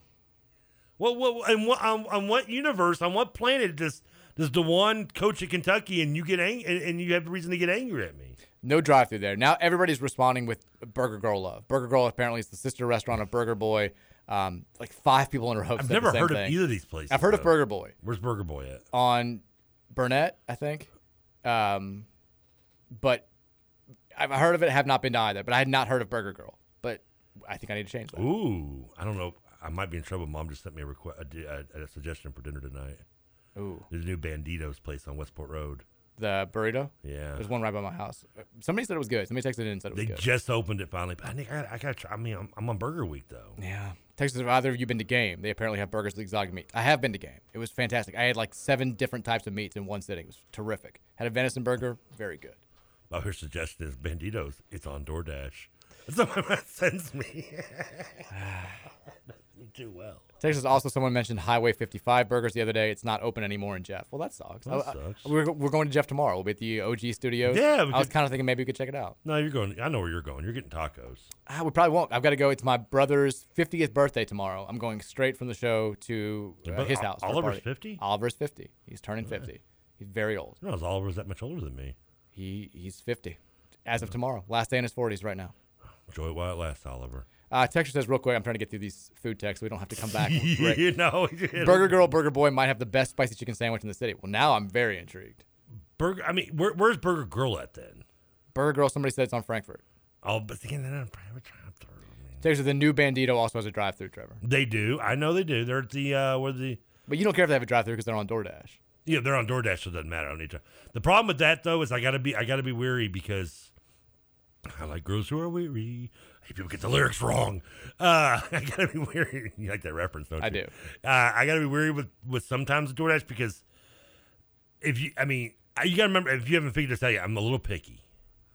We And- know. and uh, I, I mean just slightly. And sometimes, like last night, like I was going to order when I ordered Outback, I was going to do it do, do it through DoorDash, but I had to switch and do it through the actual Outback restaurant because DoorDash did not allow me to customize my burger. Like it allowed me to like pick the cheese, but it didn't tell me give me an option of taking off all the crap I didn't want, like lettuce, tomato, mayonnaise, all that stuff that no one likes. And and, and so if, if it doesn't give me the option of doing that, then you're not getting my business. Texas says, Trevor, you could literally support an entirely locally owned New Albany or Louisville restaurant by yourself if you legit just drove and could handle walking in and out of the place. You're single handedly holding down the Louisville economy. You're driving mom and pop out of town. I mean, if mom and pop wanted business that bad, couldn't they just king out to, bring it out to my car? Texas, my husband, he gets hamburgers almost everywhere we eat. It's annoying, but he also does like Outback's burger. Uh, it's tasty burger. It is a tasty burger. It's a. That's, That can I have something to wash burger. this down with? Texas Granville has the best burger. I've never eaten at Granville. Never heard of Granville. It's the U of L bar. The Granville. Oh, that's that's the one that, that I was talking about. That I saw the WWE news that got me thinking about Burger Week. That was what they suggested. There you go. Apparently but a they put burger. like the sauce on it, and they put uh, mushrooms and Swiss and all that. stuff. Yeah, that was the place. Okay. Will you use this? Is, a fair question. Texas, will Trevor use a restaurant without a drive-through, but that does offer curbside service? Yes. It's big for you. Yes, because that's Outback does curbside for, before they did drive. They did delivery, and I would go there a lot. Yeah. Texas Burger Girl is pretty close to the Lexington Road, Frankfort Avenue split by Trinity. Well, that's right by me. I need to go then. I'm gonna make that happen. All right, uh, that's enough of Trevor's awful Burger Week takes. Why is it awful? Well, I'm sure we'll revisit it before the end of the show and decide what you're going to actually eat, which is probably going to be a burrito. Nah, I don't. I kind of want. You're going to give in to the laziness. But then I got to worry about tomorrow. See, tomorrow's an interesting one because I've got some time between the end of the show and the Bats game to go get food in Southern Indiana. So if there's a burger joint in that area, I need to know too. Well, we'll figure it out. All right. We'll do that. We'll take a break when we come back. Oh God, I don't even know. My- I'll, I'll try to avoid them. The texts just keep coming in. This is all anybody wants to talk about is your your burger week and people being so concerned about the fact that you won't get out of your car to go I get food. And love God, I can't remember what I ate on Monday. Well, okay, we'll figure it out. You think about it during the break. We'll come back. We'll talk more about this. I don't know. 502 414 1450 is the Thornton text line. Mike Rutherford Show continues next here on 1450 The Big X.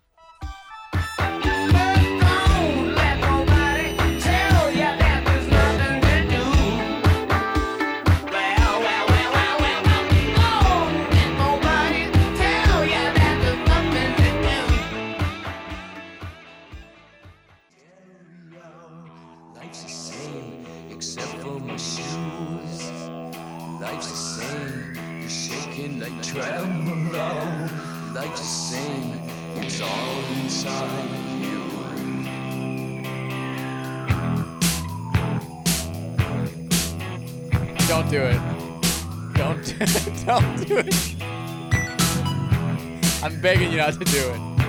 I ever told you how hot you are, Brad? Oh, I mean, there's has any song stopped? I don't feel like, I don't think there's one song that's been more attached to like a, a moment in pop culture than this one is to that. Like you can't hear this and think about anything else. I mean, I think there's. I think that's it, that's preference. I think. I think. Yeah. I mean, this is if you were actually going to do a, like a Family Feud 100 survey. Like this song's only known for that. This. I mean, yeah. Great, great uh, little little tidbit to that that that scene that was filmed at a house they just like they rented for the movie, and Phoebe Cates would later on say that uh, she was paranoid about doing the scene because the neighbors could see right to the backyard. Ooh. So she's like filming this and you know doing the topless scene and like you know people are being able like the neighbors probably. I'd be nervous about that too. I mean, can you imagine growing up next door to that house? No. Like being little, you know, being like eighteen year eight year old little Johnny. I mean, next thing you know, you're probably doing like Brad Hamilton. They might knock around here.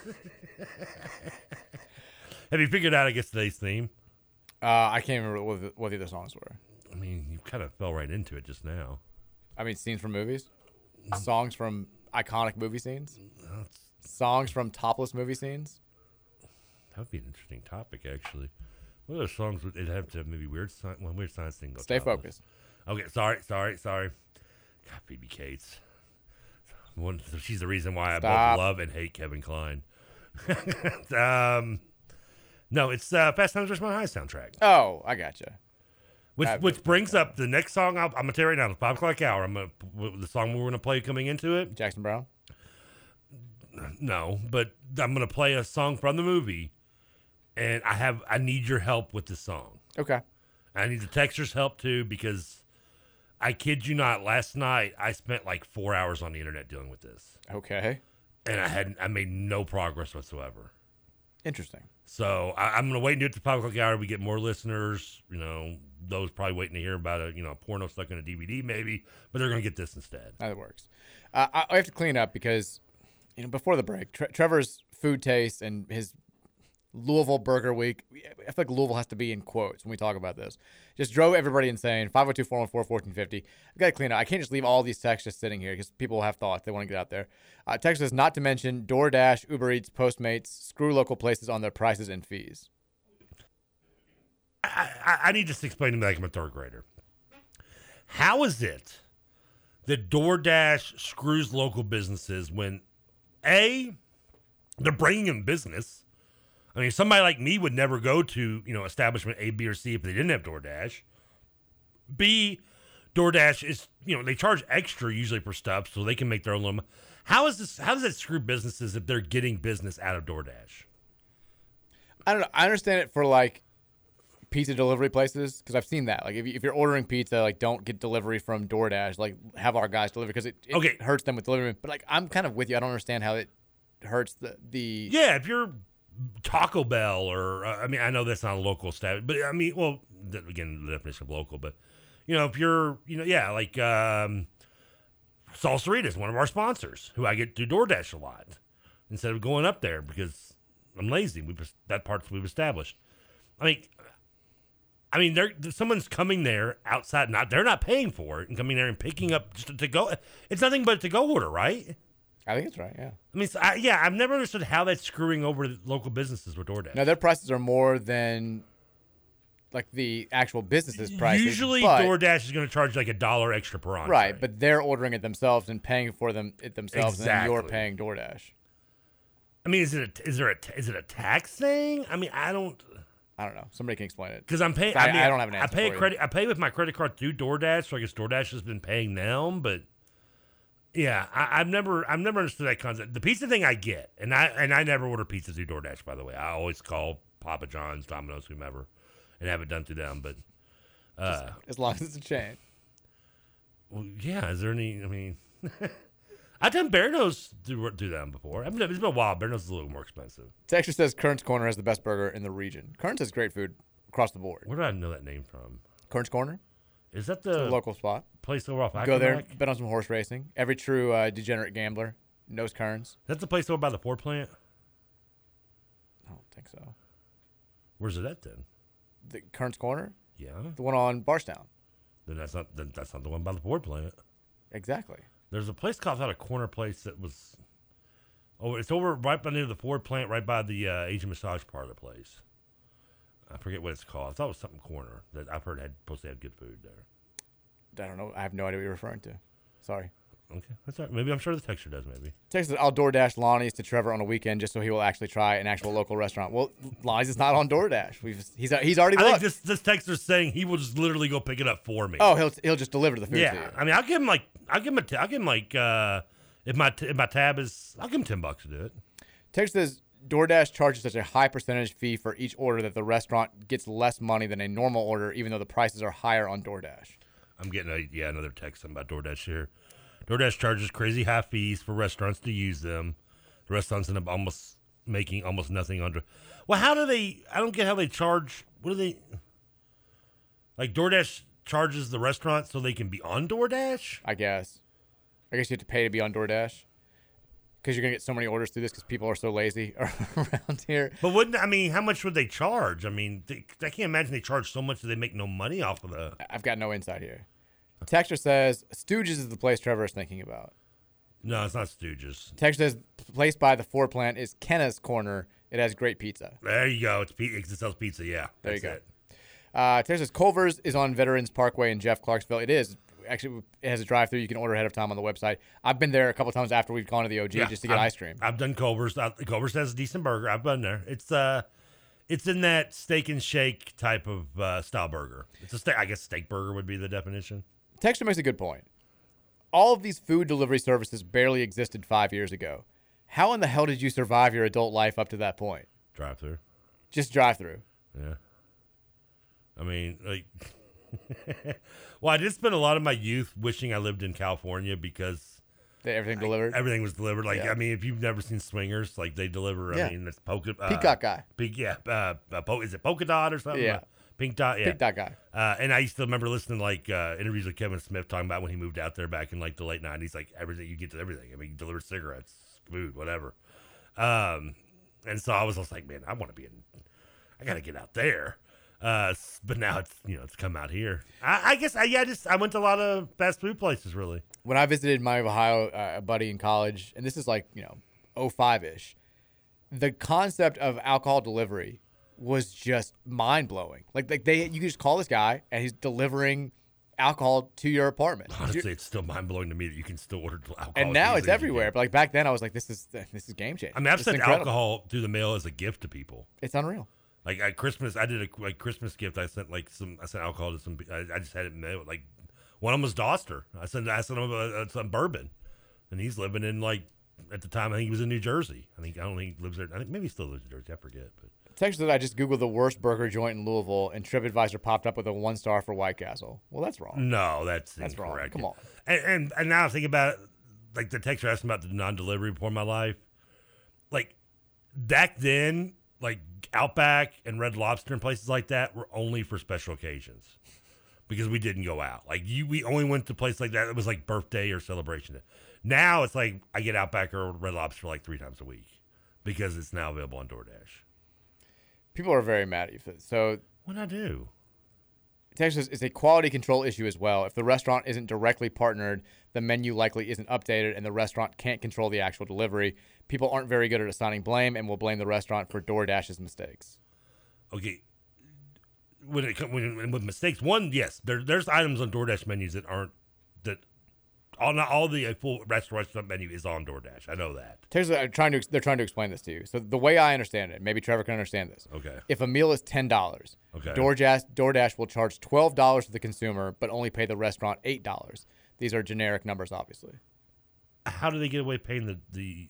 I guess the restaurant wants to be on DoorDash because they get you know so many more deliveries out of this than they would ordinarily because people are are lazy. They don't want to go to the restaurant and carry out. Well, wouldn't that if, if that is the case, then even though you're making two dollars less than you would, wouldn't the quantity outweighs the outweigh that? I mean, I'm assuming. I'm assuming that's what the restaurants who are on DoorDash are Would- thinking. Or thinking, yeah. I mean, that's what I would assume. Uh, Texas DoorDash takes a cut just for being on the app. The business isn't allowed to charge higher prices on the app orders than regular menu prices. Well, I mean, I'm sure. I mean, DoorDash has to make a has, to make, has a reason to make a profit to do it. Everybody's doing this to make money. I mean, yeah, I don't expect to. I mean, that's why. I mean, I pay for the the, the monthly fee, so I get the the the, the dasher, fee, you know, the the the fees taken off. But like, I always like the tip. Like, it always has like a suggested number. I always go one above. I'm a big tipper though. Tip that can that can bite me in the butt because I'll leave, I'll give 10 15 dollar tips all the time. Says Culver's is a better burger, a Wisconsin, spe- a butter burger, a spec- Wisconsin specialty, right down Trev's alley. I feel. Yeah, the, the, the Culver's burgers are good. Yeah, Culver's good. Uh, you know, else has good like uh, bacon cheddar burger is or bacon Swiss burger is uh, Jack in the Box. Never been. It's not bad. There's they're coming Louisville, I think, right? Texter says the text line universally wanting to talk about Trevor's Burger Week is another example of why democracy might not be the best idea. Look at that. I like that. Texas, I have an extreme, I have an extremely hot take. I grew up in Louisville and I've lived around the U.S., but Louisville is not a great quote foodie town. Really good pizza, but that's about it. Uh, I mean, I just go off of what foodies say. Like they say, uh, everybody says Louisville. Like these national people Well, say Louisville's a good foodie town. But I, I mean, I, I eat out when I go to like other cities, but I, I'm not going to pretend like I have a great handle on the, you know, culinary situation in Charlotte, North Carolina, or Minneapolis, Minnesota. I mean, that's the only thing that separates one town from the other in terms of, of foodie is being like having a, a, a, a signature dish. no, I think it just like means like, a really good, great local restaurants. No, I mean, I'm just thinking most places. I mean, I don't know. I yeah, I guess that since I don't eat the local restaurant scene as much, I wouldn't. But I would, I, I would just the fact that Louisville has the hot brown, I would, I would disagree with that. Eddie in San Diego says, "Yeah, Trevor, we don't have anything near as good as Wick's, but you get Papa John's." Shaking my head. Wick's is good. Wick's is. I like Wick's. I, I I worked at Wix. They made the list. Texas Trevor just ordered directly through the restaurant if possible. It's much better for small businesses. He's not going to do that. I mean, I did it yesterday with. Here's here's the crazy thing. I did that with Outback yesterday because again, I they let me specify my burger directions on there, and you know who delivered it? Who? DoorDash. Texas restaurants make enough on DoorDash and other apps to basically stay afloat, but not to really succeed. Wasn't staying afloat all that matters? Texas, it sounds like a temp agency. The agency might charge twenty five dollars per hour, but the employee only makes a fraction of that. Why are people hating on DoorDash so much? People DoorDash is not like. Like, why is it so like anti-establishment to hate DoorDash or something? I mean, says there's a new place on uh, Shelbyville Road called Freddy's. It's very comparable to Culver's as far as burgers and shakes. I've been to Freddy's. Freddy's is good. It's yeah. good. Yeah, I'll check it out. it's it's the steak and shake style place like Culver's. Yeah. Text says that guy is way off. I'd say pizza and sushi are the only places where Louisville doesn't hold its own when it comes to food.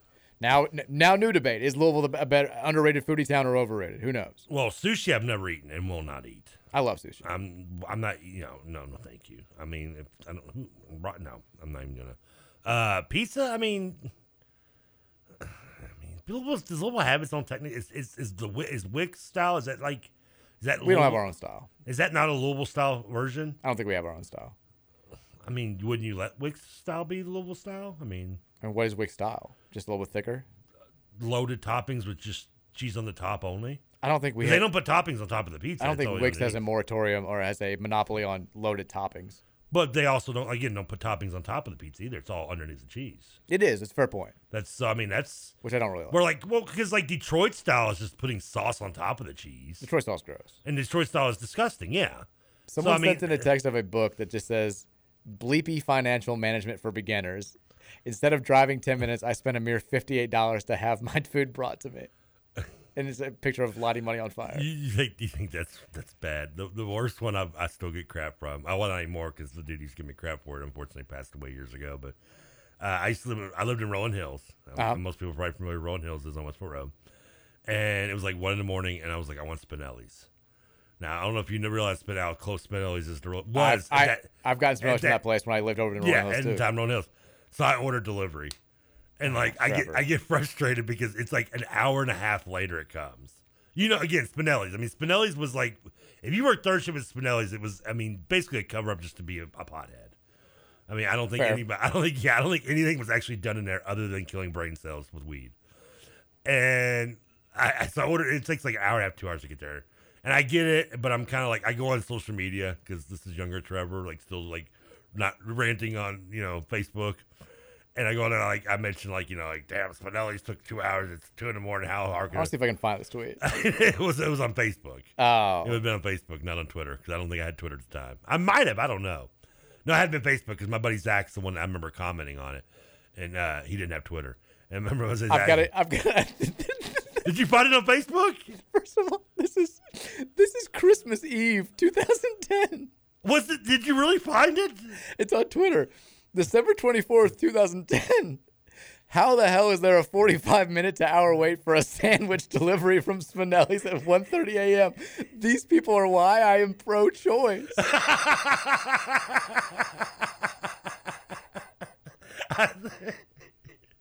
I'm crying. 1:24 a.m. on Christmas Eve. I just remember I didn't remember put it on Twitter. No likes, no retweets. Come on, you got you got to like the closing line on there. Oh too. my god! I can't believe I found it. I just remember. I think I put it on Facebook. Maybe it was because the time I You got a sandwich too. My time was tw- my at that time if you tweeted it went to Facebook. I think is why I did it. Oh my god. And I remember God. my buddy being like, "Dude, you are like 50 feet away from that." Oh Spinelli. my god! I'm Just dying. walk there." And I'm like, "No, Zach, I'm not." I'm dead. Uh, last text before we finally close the book on this forever. Text just says DoorDash Cardinal Stadium. There it is. Step up DoorDash. Use some of that excess money that Trevor's giving you to fund the stadium. That was on oh Christmas my God. Eve. I ordered that. Technically, I guess it was like so. It's 1:24 a.m. on so it would have been the day before So Christmas. like the yeah, 23rd. Technically, it's Christmas Eve, but not, oh yeah. my God, I'm dying. I Um, I wrote that. Oh, I legit tears. All right, we got to go to break. When we come back, five o'clock hours coming up. Uh, we're gonna move from this finally. There are some high. There's some more high praise from a national source about Louisville's 2023 football recruiting class. Two specific positions. We'll get into that stuff. Can, can you can you father on for about ten more seconds because Sure. I forgot to load the video real quick. the latest U of L and UK going at each other. We'll talk about that a little bit. And a reminder it's summer, it's hot, sunny. ShadyRays.com's got you covered all summer long. They're going to give you the best sunglasses that are going to keep your eyes safe and you looking in style like Trevor Kelsey all summer. Go to ShadyRays.com, use the promo code BIGX when you check out. It'll save you 15% off all your orders, and a proceed of all those orders goes to feed the hungry in America. ShadyRays.com, sh- big, uh, big X promo code. Use both. You'll love it. You'll enjoy it. You'll feel good. You'll feel cool. You'll look cool all summer. I will take a break. We'll come back. Five o'clock hours up next here on the Mike Rutherford Show on 1450 and 96.1, The Big X.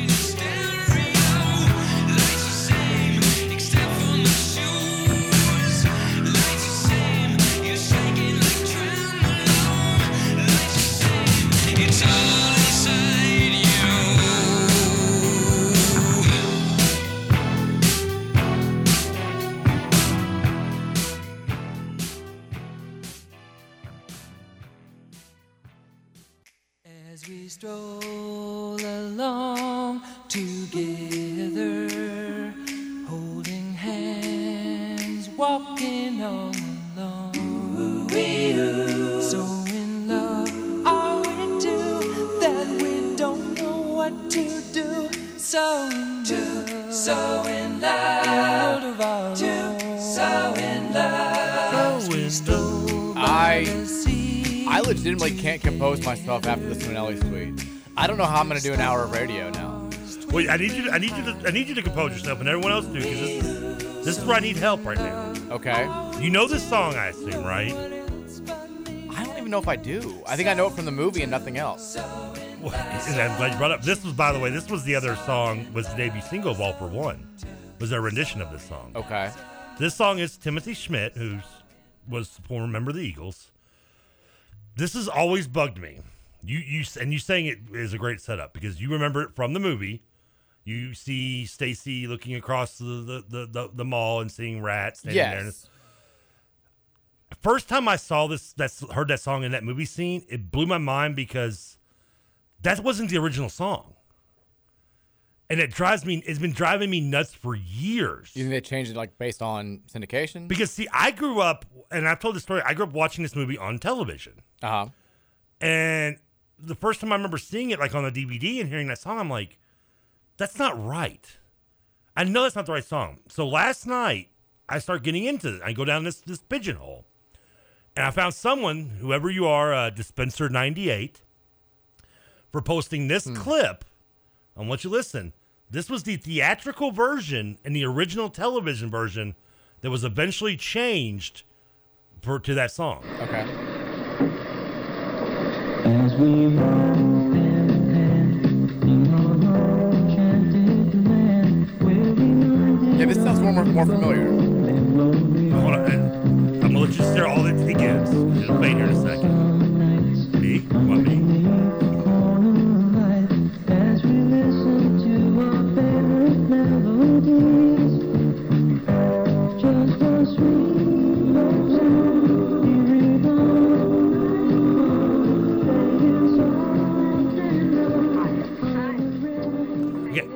Yeah. So that, there it is. I wrote down every lyric that you hear in that, in that clip and went to Google, and all I could find was people like me Searching for searching, the actual going, song. I've never heard this song. No one, I mean, it is nowhere to be found in, in the world. Hmm. And this is driving me nuts. And I, I mean, This sounds like a great podcast episode. like I want to know. Like now, I did learn through my research. This is like I don't know, like the DB Cooper thing sent me on this like weird hunt, but I did research. And uh, Amy Heckenberg, who did the movie, Okay. so did Clueless.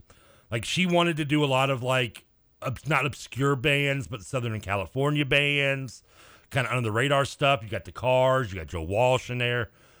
The one of the uh, Danny Elfman who is part of uh, Oogie, uh, uh, Oingo Boingo. Does a lot of movie soundtracks nowadays. He's in, they're involved in the soundtrack a lot. And but one of the people who was the head of the music was a guy who was also the manager of the Eagles. And supposedly there there was a lot of in-house fighting over the soundtrack because he wanted nothing but more Eagles sound. And Timothy Smith, as I mentioned, obviously a part of the Eagles. I could see maybe where there was a bone thrown, maybe, and he was like, "We're going to replace that song with you know one of my guys' songs, which not a bad song, but I- I need to know the song though. Like I, it is, it is, it is driving me insane. It's been driving me. It wasn't until recently it came to my because I always thought I was nuts. I was like, that is not the original song I would hear. I grew up hearing another song. That's how much I watched this movie on television, by the way. Like to the point where I had it so memorized. Now I've got to I, got to chime in here Because there's also a, a a deleted scene that plays in television versions only. That's not on DVD. That always used to drive me nuts. It's when Stacy's talking to Brad in the gym and they tell him about Mr. Hand and like aloha. And Okay. And that's not on DVD version or theatrical version. Now th- this isn't what this has nothing related to what you were just talking about. Wow, that sucks. Did you say you went down a pigeonhole? yes, I did. Can you describe to me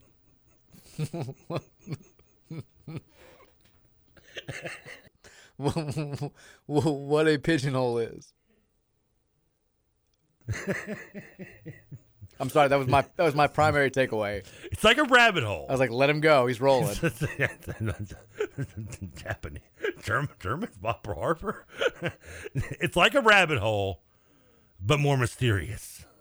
this reminds me of there was a I, I- I recommended this to you and I know you didn't listen to it, which is fine. There was a podcast episode a couple of years ago on I can't remember the the actual name of the series, but it was a specific episode. It won a bunch of like awards, and it was about this guy has this song stuck in his head, and he's talking to his wife, and he's like he's like reeling off the lyrics very quickly. And he's like, you don't remember that song? It's from like the mid '90s. It was on it was on the radio all the time. And she's like, I've never heard that song in my entire life. Hmm. And he remembers some of the lyrics, and he starts like Google searching them in quotes, and cannot find any existence of the song. And so he's flipping out, and he remembers it so vividly. And he's like a musician too, so he finds some other musician friends, and they record the song like in his head, like, and it, it's like good. He uses Shazam, he can't find it. He's he finds like some odd Facebook post talking about the song as well, and so like you know they go on this whole giant. He says it sounds like Barenaked Ladies, so they get in touch with the Barenaked Ladies guys. Like, did you ever record this, or does this sound familiar to you? Is it Mhm. something you would have written? They get in touch with some studio contacts, and at the end of the episode, I'll spoil it if you're going to listen to it. No, spoil it. I'm, I'm wanting to know. I'm kind of curious if we found the song and what song was it. They found out that like back in the '90s when like music labels were booming, like when everybody was buying CDs, and it was just like it was the pinnacle of the music industry apparently. Like they would just sign these groups willy nilly, and they would put out these feeler so, like singles out of, off of their albums, Okay. and send them to like very specific regions of the United States only, where they would be played on top 40 radio stations Gotcha. for like two or three weeks, see how they would do. And if they did well enough, they would start sending them out to other regions and, and go nationwide.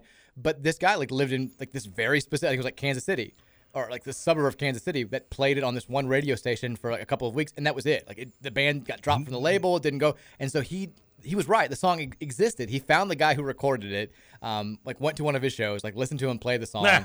and it was it was the whole thing was just I, I'm probably doing a poor job of retelling it, but it kind of reminds me of this where you, like you know something was right, you know something was was different, but there's no sign of it. You can't find any evidence of it, and it was something I'm sure that came up because of contractual stuff back in the you know 70s 80s.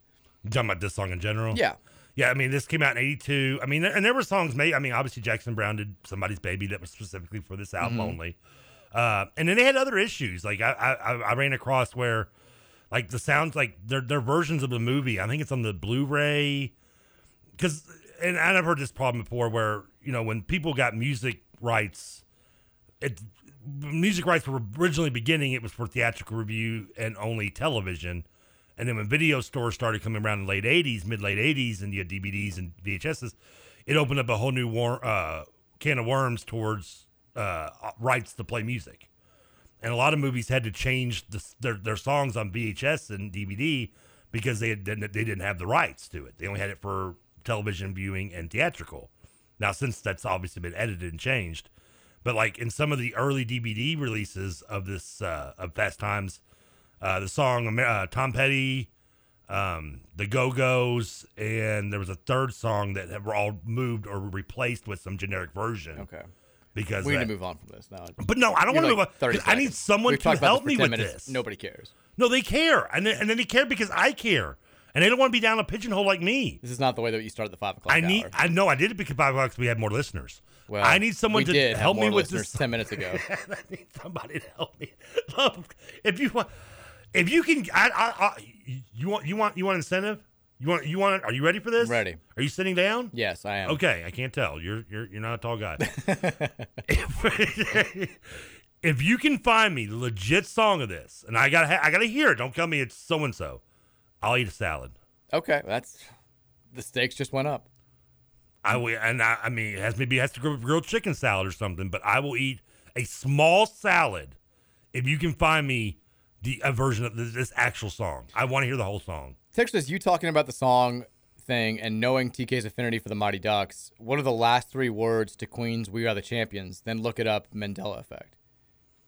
I mean, it's the, the last three words to "We Are the Champions." I don't know the last three words off the I, top mean, of my I assume it's of the world. That's what I was thinking. Yeah, Of the world. Like, that's the end of the song, right? of the world. I mean, there might be something thrown in there. I don't know. Yeah, I'm, I mean, Is there? I'm assuming it's not if that's the Mandela effect. I mean, I would just yeah. I, guess there's just a random lyric thrown in in there that we. Just No, don't- it's of the world. Okay. Or the last three lyrics. Well, then why? I don't know. That's not tricky. Yeah, I mean, that's. Did somebody think it was "We Are the Champions"? Does he say it again? It's- I don't know. Yeah. I don't know. I think it's. I, I so, text you're gonna have to clarify. Yeah, I want to know. And then while you're at it, try to find the name of the song. Us if you already already discussed why Mike has a picture of DB Cooper on his tweet about today's show. Yeah, we we, We talked about I, I watched. DB Cooper That was yeah, uh, la- yeah, it's two days, including last night. I finished it. Uh, I think it's called "Where Are You, DB Cooper." Is that the actual name of the documentary? Okay. It's on Netflix. It's it's good. If you if you like things like that, I would say give it a shot. It's not very long, four episodes, about forty minutes each. Um, I've always thought was somewhat fascinated with DB Cooper, so I, I, wanted to watch it. I finally I realized watching it that I find myself fascinated with it. Uh, most people apparently are obsessed with it to the point where there is an actual CooperCon, and they have like the I guess the last remaining guy who was on the plane. Like he comes in and talks to him and everything. Uh, he was like a teenager on the original hijacking, and he's. Hmm. Uh, I'm assuming he's the only one they talked to in this documentary. Maybe the other people that were on it just don't want to talk about it, but uh, he he goes to saying, and they have other. It's that's insane. Like I couldn't. I don't. I mean, I I, I don't have that much obsession with it, but it's a it's a decent documentary. Yeah, it's fun. decent. Yeah. Um, Texas, we don't care about the song, Trevor. We care about you ruining local restaurants with DoorDash. I will cancel DoorDash if you can find the song for me. Texas, Louisville becomes champions of the world. Won't eat a salad. Find me some random ass song from the internet. We'll eat a salad. Yeah, I'm kind of blown away by this. You have no idea how much has bothered me for years on this. Well, it's, I think it's gonna keep bothering you. I don't think anybody's gonna. I Help don't think it's out. just. I'm like I'm gonna have to like hunt down Amy Heckenberg. Like I will find her. I think you She- also, her name's also that's not her name. Isn't it Amy? What is the last name? I believe. I thought it was Hecken. I thought it was a Berg. I think it's Heckerling. Oh well, eh, whatever. That explains explains why that lady was giving me the weird look when I kept Yeah, asking Amy her. Heckerling, because she did Clueless, right? Yeah, she did Clueless. Yeah, yeah, yeah. You know who she is. You don't know her name. Yeah, I forget. Well, It's par for the course. Uh, Did I think I got enough of the name right to be credited? I mean, I- I knew who you were talking Knowing my track record, I think I got enough of the name right. All right, let's talk Louisville football recruiting here. If- People are texting me, asking me to send them the clip of the song now. Like, so I can do that. At 518, we finally get to a little bit of sports here. Um, Oh, boo. Big news on the on the 2024 front. We know Louisville's killing it with 2023. It's been the summer of SAT. Chillville's happening. Yeah, baby. We found out yesterday TJ Capers is going to take a visit to Louisville next weekend. If you're wondering who the hell is TJ Capers, he's a linebacker out of Miami who is the number six overall player in the class of 2024. Not a small deal that you're getting the number six overall player on campus. No, no big deal. Doesn't mean you're going to land him, but We got the number six player, you said? No, I went, what? All right. Sweet. He's the number one linebacker in the country in the class of 2024, number six overall player. He's got offers from Alabama, Florida, Florida State, Georgia, whoever you can name. Uh, his name, his nickname is Alpha Dog. Great movie, great nickname. I like that movie. Isn't bad? I we mean, discussed it. Okay, okay, good. We, I like- we, 'cause are like we're on the same page. All right, there. good. I, I called it a guilty pleasure movie. You were like, I don't think it's, I think it's just good. I like it too. I agree. But TJ Capers coming here, no small thing. These are the types of guys that we've never been able to get on campus. We haven't even tried to get on campus, but he's coming. And then at the end of the month, we're also getting uh, Pierce Clarkson's coming back in town. Good. We're going to have Matayo Uiagalelei, another five-star player, but he's from the 2023 Mm-hmm. His class. teammate, by the way. His teammate from St. John Bosco. We've already Mm-hmm. got four Boscoans, if you want to call them that. Uh, why not make it five? I mean, I heard the high school changed their nickname to the Cardinals. They may as well. I've had three different people already this summer take pictures in front of St. John Bosco and send their pictures in for Car Are you kidding me? I swear, it's great. It's, You it's, reached that far? It's a new Louisville tourist destination. I know if that's just where it's in L.A., right? It's in, or it's in like. it's No, in- it's in Bellwater or whatever. but it's Southern Cal. I think it's.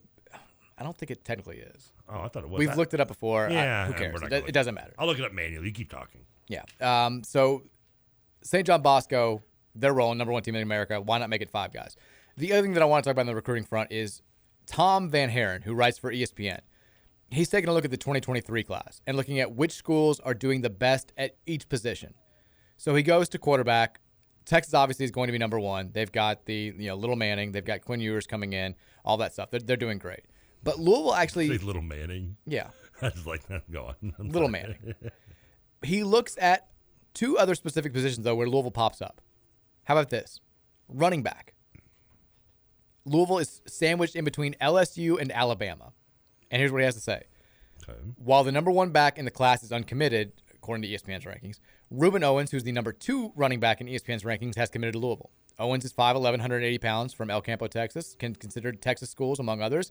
He had 2,800 989 rushing yards and 46 touchdowns this past season, while also catching 15 passes for 252 yards and two more touchdowns. By the time Owens gets to campus, Louisville will have lost quarterback Malik Cunningham, who led the team in rushing, but will likely still have running back Jalen Mitchell and Trevion Cooley. Uh, adding the talented Owens sets the staff up for future at the position. So he's saying Louisville is the second best program in America in terms of being set at the running back position for the future.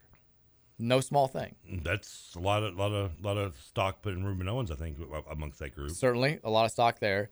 He also has Louisville on the list when it comes to um, wide receivers, which is weird. We've had an issue with that, but I we, mean- we're talking about recruiting classes. Head coach Scott Satterfield and his staff have one of their best recruiting classes with seven ESPN 300 commitments in 2023. God, that's nuts to think about. Led by number two wide receiver DeAndre Moore, who is ranked as the number 17 overall prospect in the class. The coaches also have a commitment from ESPN 300 receiver Jahlil McClain, who's ranked number 261 overall. So they're basing this on the 2023 class, getting two of the best receivers in the country, including the number two receiver and number 17 overall player and Moore. I mean, Yeah, but receivers don't traditionally impact as freshmen. I mean, I guess the, the, the ones that do are the ones that are like number one and number two in their. DeVante Parker was, led the team in touchdown receptions his freshman year. Mm, I mean, I'll let you. I'll, I'll take that.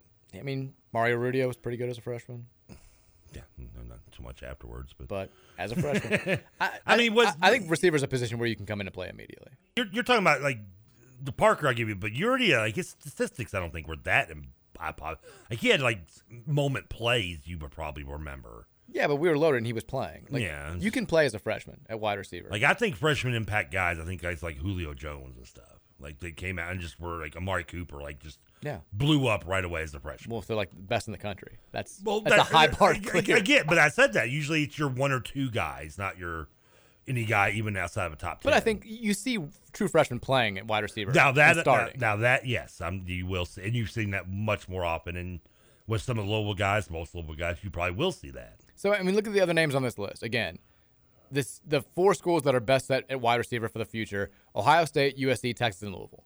Running back, it was LSU, Louisville, USC, Alabama, Michigan, and Oklahoma. I mean, this is we've never been I talking mean, about that's an impressive group to be in, no matter what, whether you agree with it or not. exactly, and I it's why you have to say, Scott. One, you got to beat Syracuse. Yeah. Two, we got to win enough games to not make this awkward. We don't want this class to fall apart. We want to see what these guys actually do. N- not only that, but give us give us faith that you can take all this talent and turn it into something spectacular. That you can turn it into double digit wins. That you can turn it into a team that can win the ACC. That you can turn it into a team that can flirt with the college football playoff. And if you're going to do that, you're going to have to win at least seven games this year. Eight would be nice. Nine would be better. Malik Cunningham said he wants to win 10. That was his goal yesterday. It's what he said at ACC kickoff. Let's make that goal a reality. I mean, I don't want to go on a limb and say one or the other because I, I got to see what we look like in those first two games. I'm with you. I, I trust me, mean, I'm with I, I was very unconfident going into last year's game, home opener against Ole Miss. You, me, fresh, you know, wet behind the ears, knowing me, were I think a little peeved by that. But I was No, I wasn't confident either. We both picked multi touchdown loss. I think you were you, you were at least more optimistic than I was. I think I picked us to lose by like 14. You picked us to lose by like 40. Yeah, I, I had no. You were closer. I had no confidence in our, a game with us. Um, my confidence level obviously changed as the season went along, but going into that game, I mean, that's that's it's a bad taste of, of twenty in my mouth that it just wasn't wasn't happening. But I, I mean, I want to be confident, but I just I'm worried, man. I really am. I, I and it's not with the offense because, as I mentioned earlier, you know, there's six games on this schedule that three are I think are should be should be guaranteed win, three that probably should be losses. At least half your schedule, six games is 50-50 games, and if your defense is giving up so much, I mean, if our defense can't pick up any slack, we're gonna lose.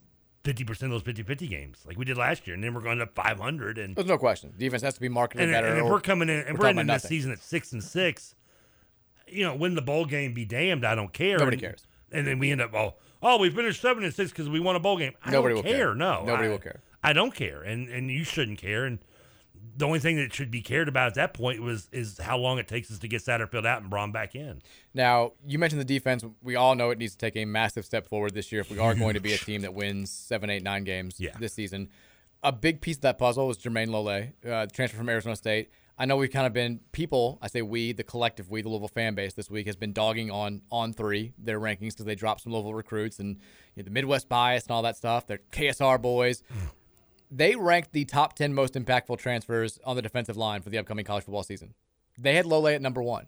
Nice. They're skinny, uh, according to them. They said putting Jermayne Lole at number one on this list is a gamble of sorts because he missed last season with a triceps injury. Still, he played at a high level in 2019 and 20 with a combined 96 tackles and 15 tackles for loss in just 17 games because they only played uh, four games in Yeah. 2020. In 2019, Lole was one of the most productive interior defensive linemen in the nation. He had 72 tackles, 10 tackles for loss, and six and a half sacks. His addition will be a huge boost to Louisville's defensive front, and he should be expected to contend for all ACC honors. High praise. I mean, I love it. I just I can't imagine how. I mean, he's.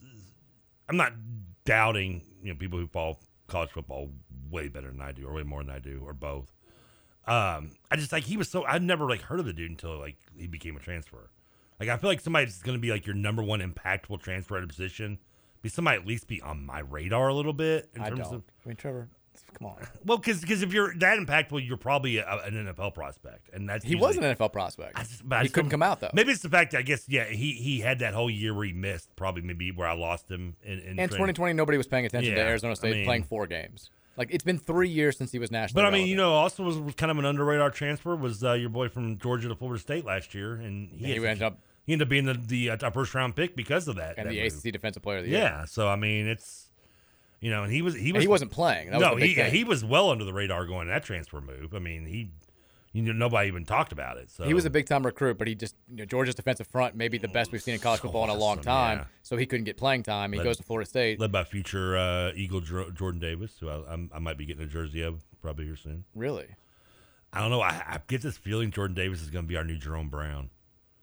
I don't know if you. I mean, I'm sure Mark it you- down, folks. I know you remember the Jerome Brown, right? Of course. Like the Eagles' defense.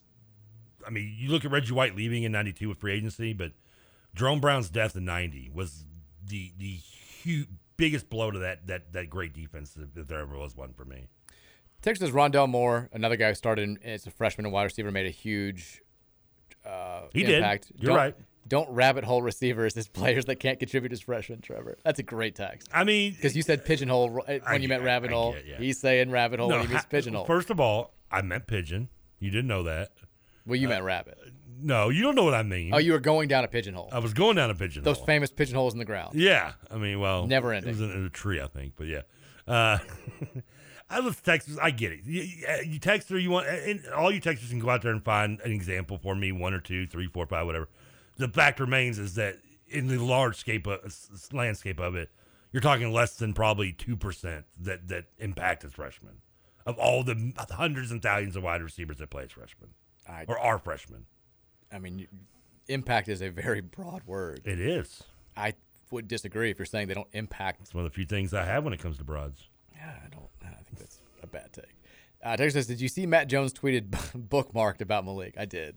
Um, right after we had made fun of the guy who said bookmarked yesterday when we were going through the Clemson tweets. Remember that? mm-hmm because I was like, bookmarked. Like, what are you going to do? Like, you, you don't play. You're coming back, and literally two hours later, Matt Jones did the bookmarked thing for the uh, Malik Cunningham. nice. Which like, what did Malik say? I missed this. I can't. So I can't even find the quote anywhere. There was a tweet out there. Okay, well, you can find my Spinelli's quote. No, no, no, no. From 2010, but you can't find this. No, I, I can't find where he actually said it. So like WDRB teased a story um, that about Rick Bozich with his five ACC kickoff items to to uh, to excite Louisville fans, and they tease it with a quote that says from Malik Cunningham, "They swear UK is that much better than us, and we're going to show that they're not this year."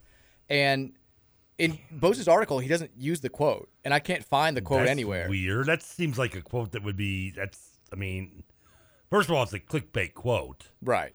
But if there ever was one, really. But I mean, you would think that quote would be in. Uh, let's for bleeps and giggles say the quote is real. Are you a fan of it? I see. Th- this one isn't like the Clem- the Clemson one. He's saying is like different. I mean, this could be out of context too, for all we know, if it did happen. According to WDRB, the quote was, "They swear that team up the street is that much better than us, and we're going to show this that they're not this year." And that's not saying like we're even going to win. He's just going to say we're like they're not 31 points better than us this year, like they've been the last three times I've We're only gonna lose them. by 25. Pretty much, like that's Yeah, I mean, like, it's not the Clemson take it that way, yeah. it's not like the Clemson thing where he's like saying it's going to be different this year because the only thing that can be different from last year, where Louisville was two yards away from winning, is you actually win the game. So that was, I think, more brash than this, which is he's just saying like everybody thinks they're that much better than us, like they're that, and they're not this year. Like they're not that much better than us. We're, we can stay within two touchdowns of them. I Is kind of the implication to me. In your career here, Malik, they've beaten us by like 60 points yearly. Uh, we don't so- need to do the numbers. I mean, because I mean, it's- yeah. yeah. I think it's over 100 points the last three. Because he did start. We didn't start. Tutu Atwell started at quarterback in 2018, but he came in and played quarterback in that 2018 game. I mean, just had I think our only touchdown. I mean, you're, if you want to be more accurate, quote the quote is they've kicked our rear end and been way better than us for so many years. Hopefully, this year we can improve. I don't. I I, I wouldn't even brought UK up in, in in my my statements if I was him. Yeah. I mean, let's. I mean, I'm sure he was asked about. it. I don't think he just brought up UK on his own. I mean, even if he's asked about, it, be so vague about, it, be like, they've had our number yeah, ex- I, I kind of would too. At that point, you have to. because you really can't.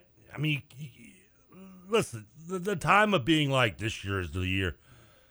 That that that that this comes on on deaf ears and, and plays out stale because you- you've lost way too many times in a row by way too much to start bringing out the well this year we get we get revenge Exactly. And I don't like the because yesterday when I wrote about Michael McKell, whatever his name is from Syracuse Jones, mm-hmm. saying the Syracuse saying the quote about Cunningham and Louisville's offense.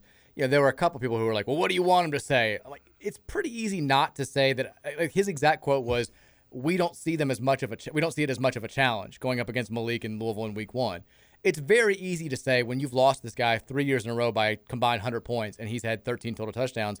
Like obviously it's a great challenge. Obviously he's a great quarterback. We're looking forward to it. Like it's like it, you don't. There's a difference between like like laying down and being. It's not like he was asked, "Do you think you have a chance to win the game?" And he was like, uh, "No, we're definitely going to win it," or whatever. Like he was just asked like the challenge about facing a dynamic quarterback in Week One in Louisville, and he straight up said, "We don't see it as much of a challenge." Like that's you can easily get around that without saying we're going to lie down or they're that much better than us. You can just say like, yeah, they've had our number. They've they're, been a- they're clearly a great challenge, but we're excited. We're ready to get we're going. we're you know, looking to take on that they've been a thorn in our side they've had our number and that's how Now- Louisville fans should talk about UK or now- Louisville players should talk about UK. Yeah, and but at least with the reason I don't, I, I mean, and if you're asked about it, you have to bring it. But otherwise, I would not be putting UK in because first of all, we don't even play them for what like five months. I It's a- mean, it's a long way away. Yeah, I mean, at least with Syracuse, I mean, you that's that's your opener.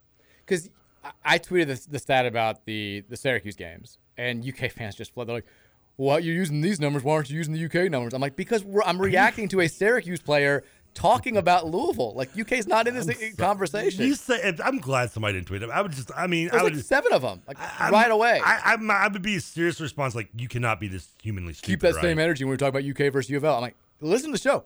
I do. Like, I'm very aware of how the last few games have gone. And if a U of L player comes out the week before the battle for the Governor's Cup and says, we don't see Kentucky and Will Levis as much of a challenge, I absolutely will bring that same energy and say, you can't say that about a guy that has lit you up for, th- for you know, a team that has lit you up for three straight years and a quarterback who could have gone for 17,000 yards against you last season. Now, like if someone had asked Malik about Syracuse and been like, "Do you look at them as a challenge?"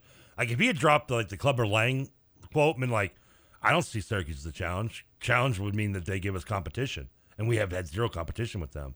So bring them on. They want to bring it. Like I, that's not the I butchered Clubber Lang's quote, Sure. but in the same same realm of like when asked to be one to rematch with Rocky, he's like, I don't consider him a challenge. I whooped his ass first time. I'll do it again. You know that that, that would have been okay, but yeah, don't just don't even bring up Kentucky. Just be like they they've had our number. Yeah, we'll see it when we when it comes around. Yeah. I mean, but for, for Kentucky fans who want to attack you for bringing up Syracuse, I mean, dude, seriously, are you just begging to like just be a human troll? You can't I mean, create. how do you get such good internet feed underneath that bridge you're living in? you can't put TK takedown. Thank you. That's the first one. You yeah, well, yesterday oh, I was delayed TK takedown. Okay. but I got it. that was good. Right. We like you can't put out any sort of the combined total of these games numbered, even if you're not talking about football. Before UK fans jump in with that, whatever the stat is, like 154 to 40, 154 to 40, like 100, like they, they, anytime there's like any sort of, they see numbers. and, How like, did we get 40? It's the first thing that comes to their mind. Well, we scored 30, uh, what, 31 last year, 21 last year? Did we really? Whatever it was. I blacked out in the second quarter. I don't even remember. I think we all like. That's why I don't remember. Yeah, that's why I just- don't remember I exactly. I literally just like I, I was I was like the dude in Grandma's Boy. I'm like, take this, this, this, and put them all together. I'm, if you're going to the insane asylum, I'm going with you, bud. Yeah, after once we got down by two touchdowns and I saw our guys unraveling, I was kind of like, okay. By Levis is giving up the three on the touchdown. I'm like, just roll everything together. It may as well have been like I don't want to remember. It may as well have been 17. Yeah. yeah. I was like, okay, like you know. So I don't remember the exact score. I don't either. But we scored like the the first year in 2018. I know Malik had like an 80 yard touchdown run, so I know we scored at least once in that, game. That game. was like before the half, wasn't it? Or- No, that was. it was early because I think we were down like 13 nothing, and then we Yeah, scored. yeah, yeah. And like, everybody was like, hmm, Yeah. maybe. And then yeah, not so much. perk, yeah. Not not really. get moved. Not really. Didn't go great.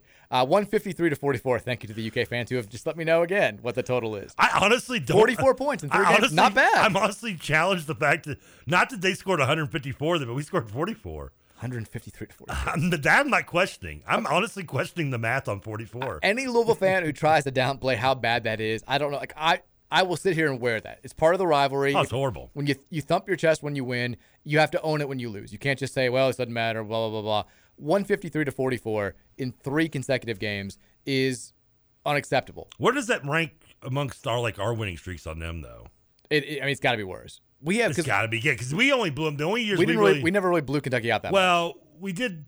We had the back to back where like when John L beat them like 59 28 and then we beat them 28 nothing. Wasn't that back to back years? We beat them 28 nothing, and I know that was 04. Yeah. The year before was Petrino's first year, and we only won by we scored that last second touchdown to make it a 14 point win. But there were a lot of years They where were we were pissed about, yeah. There were a lot of years where we were way better than them, and like we won by just like kind of you know, s- 14, 17 points. Like we.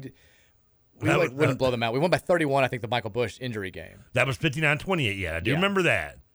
Yeah, that was. But uh, we haven't had a run. We haven't had a stretch like this. You know, three we beat them by 16, and you said 04 was 20 nothing, 20 nothing. which should have been 35 nothing. And then a 05 was the yeah. Andre Woodson fumble where we only won by a touchdown. Yeah, you're right. So there was, yeah, there was at least a close game. We haven't had a stretch like this, which sucks. Well, other than the Andre Watson uh, Woodson touchdown game, we that was that would have been four straight blowouts. And then because then 06 was the 31 point game.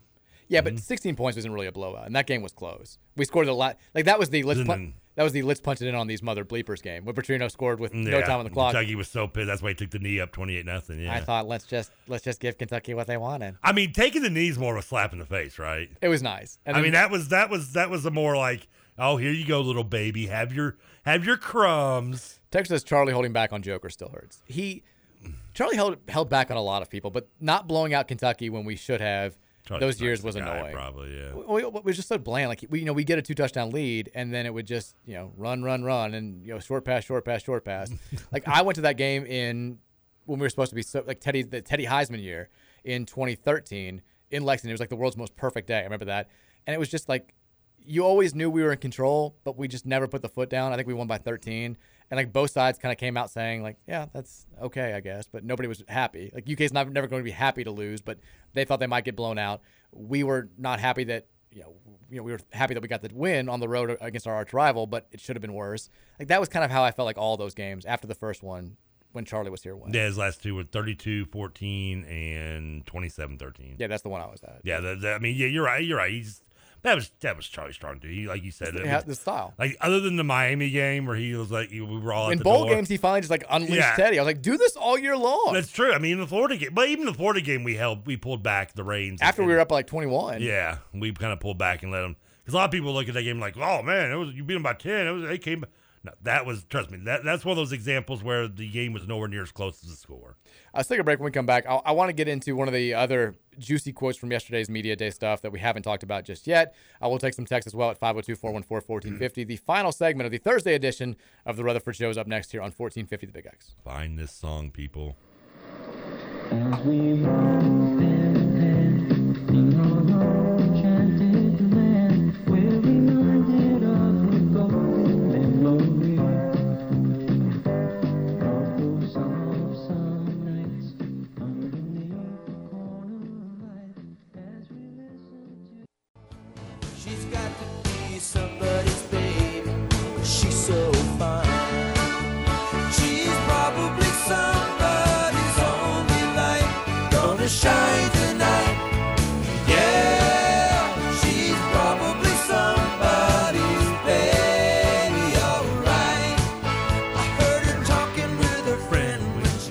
Nobody else was around. I mean, can you not hear this song and picture J- Jennifer Jason Leigh standing on the corner? be somebody's baby. She must be somebody's baby. All right, welcome back, Game. Did he play this when he saw him in concert at Dayton?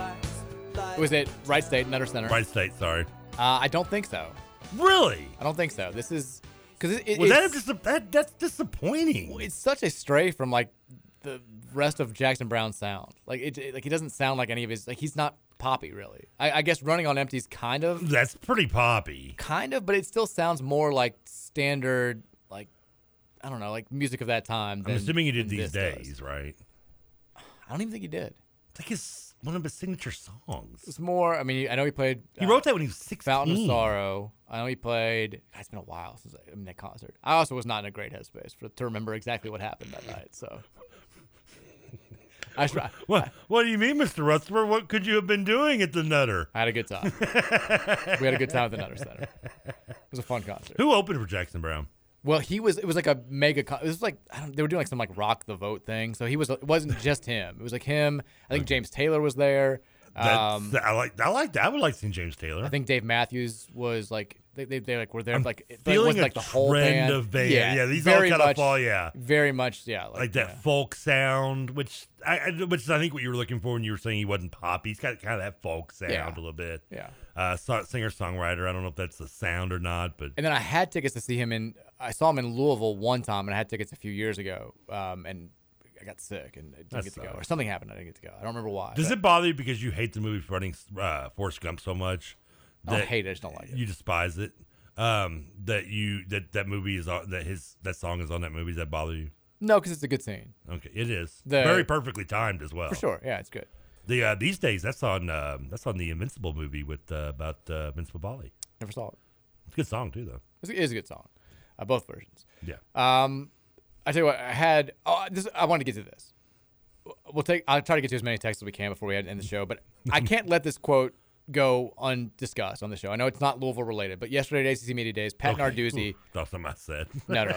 Pat Narduzzi, noted curmudgeon and also Pittsburgh head coach. So they lost their offensive coordinator last year, Mark Whipple. He went to Nebraska. Pitt fans were there was bad blood there. Didn't he used to coach at Florida State? I don't know. Okay, go on. I'm Mark Whipple leaves leaves Pitt for Nebraska, and there's there's clearly some bad blood there, and Pitt fans are upset about it. Nebraska fans are happy about it. So Narduzzi knows he's going to get asked about this, and he brings it up kind of out of the blue before he gets a direct question about it. And here's what he had to say about Whipple: Our old defensive coordinator had no desire to run the ball. Everybody knew it. He was stubborn. Wake Forest was 118th in run defense, and we threw the ball every down. When we ran it, we ran it for 10 yards, but that wasn't good enough.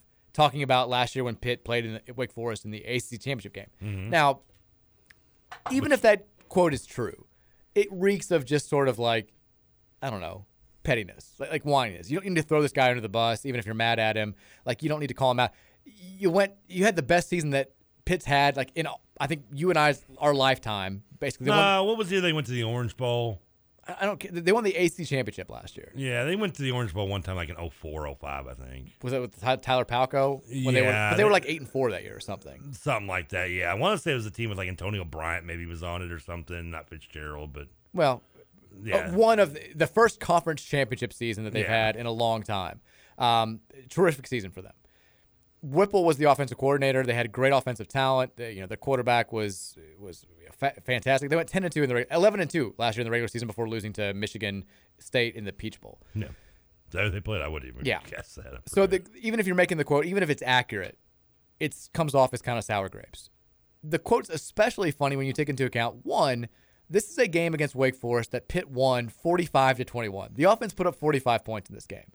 Two, he says Wake was terrible at run defense and we threw the ball every down. They threw the ball four fewer times than they ran it. They threw it 34 times, they ran it 38 times.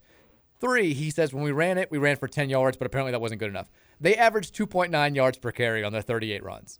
Did he really? Whipple was justified in tossing around a little bit, letting the, you know, letting uh, Kenny Pickett, their Heisman candidate, throw the ball around on that Wake Forest defense. Like I know they were 118th in run defense. They weren't great in pass defense either. I can't tell you what they were, but having played that team, having watched that game, they weren't great against the, the throw either. The, Their the defense pass was either. equally bad on both sides.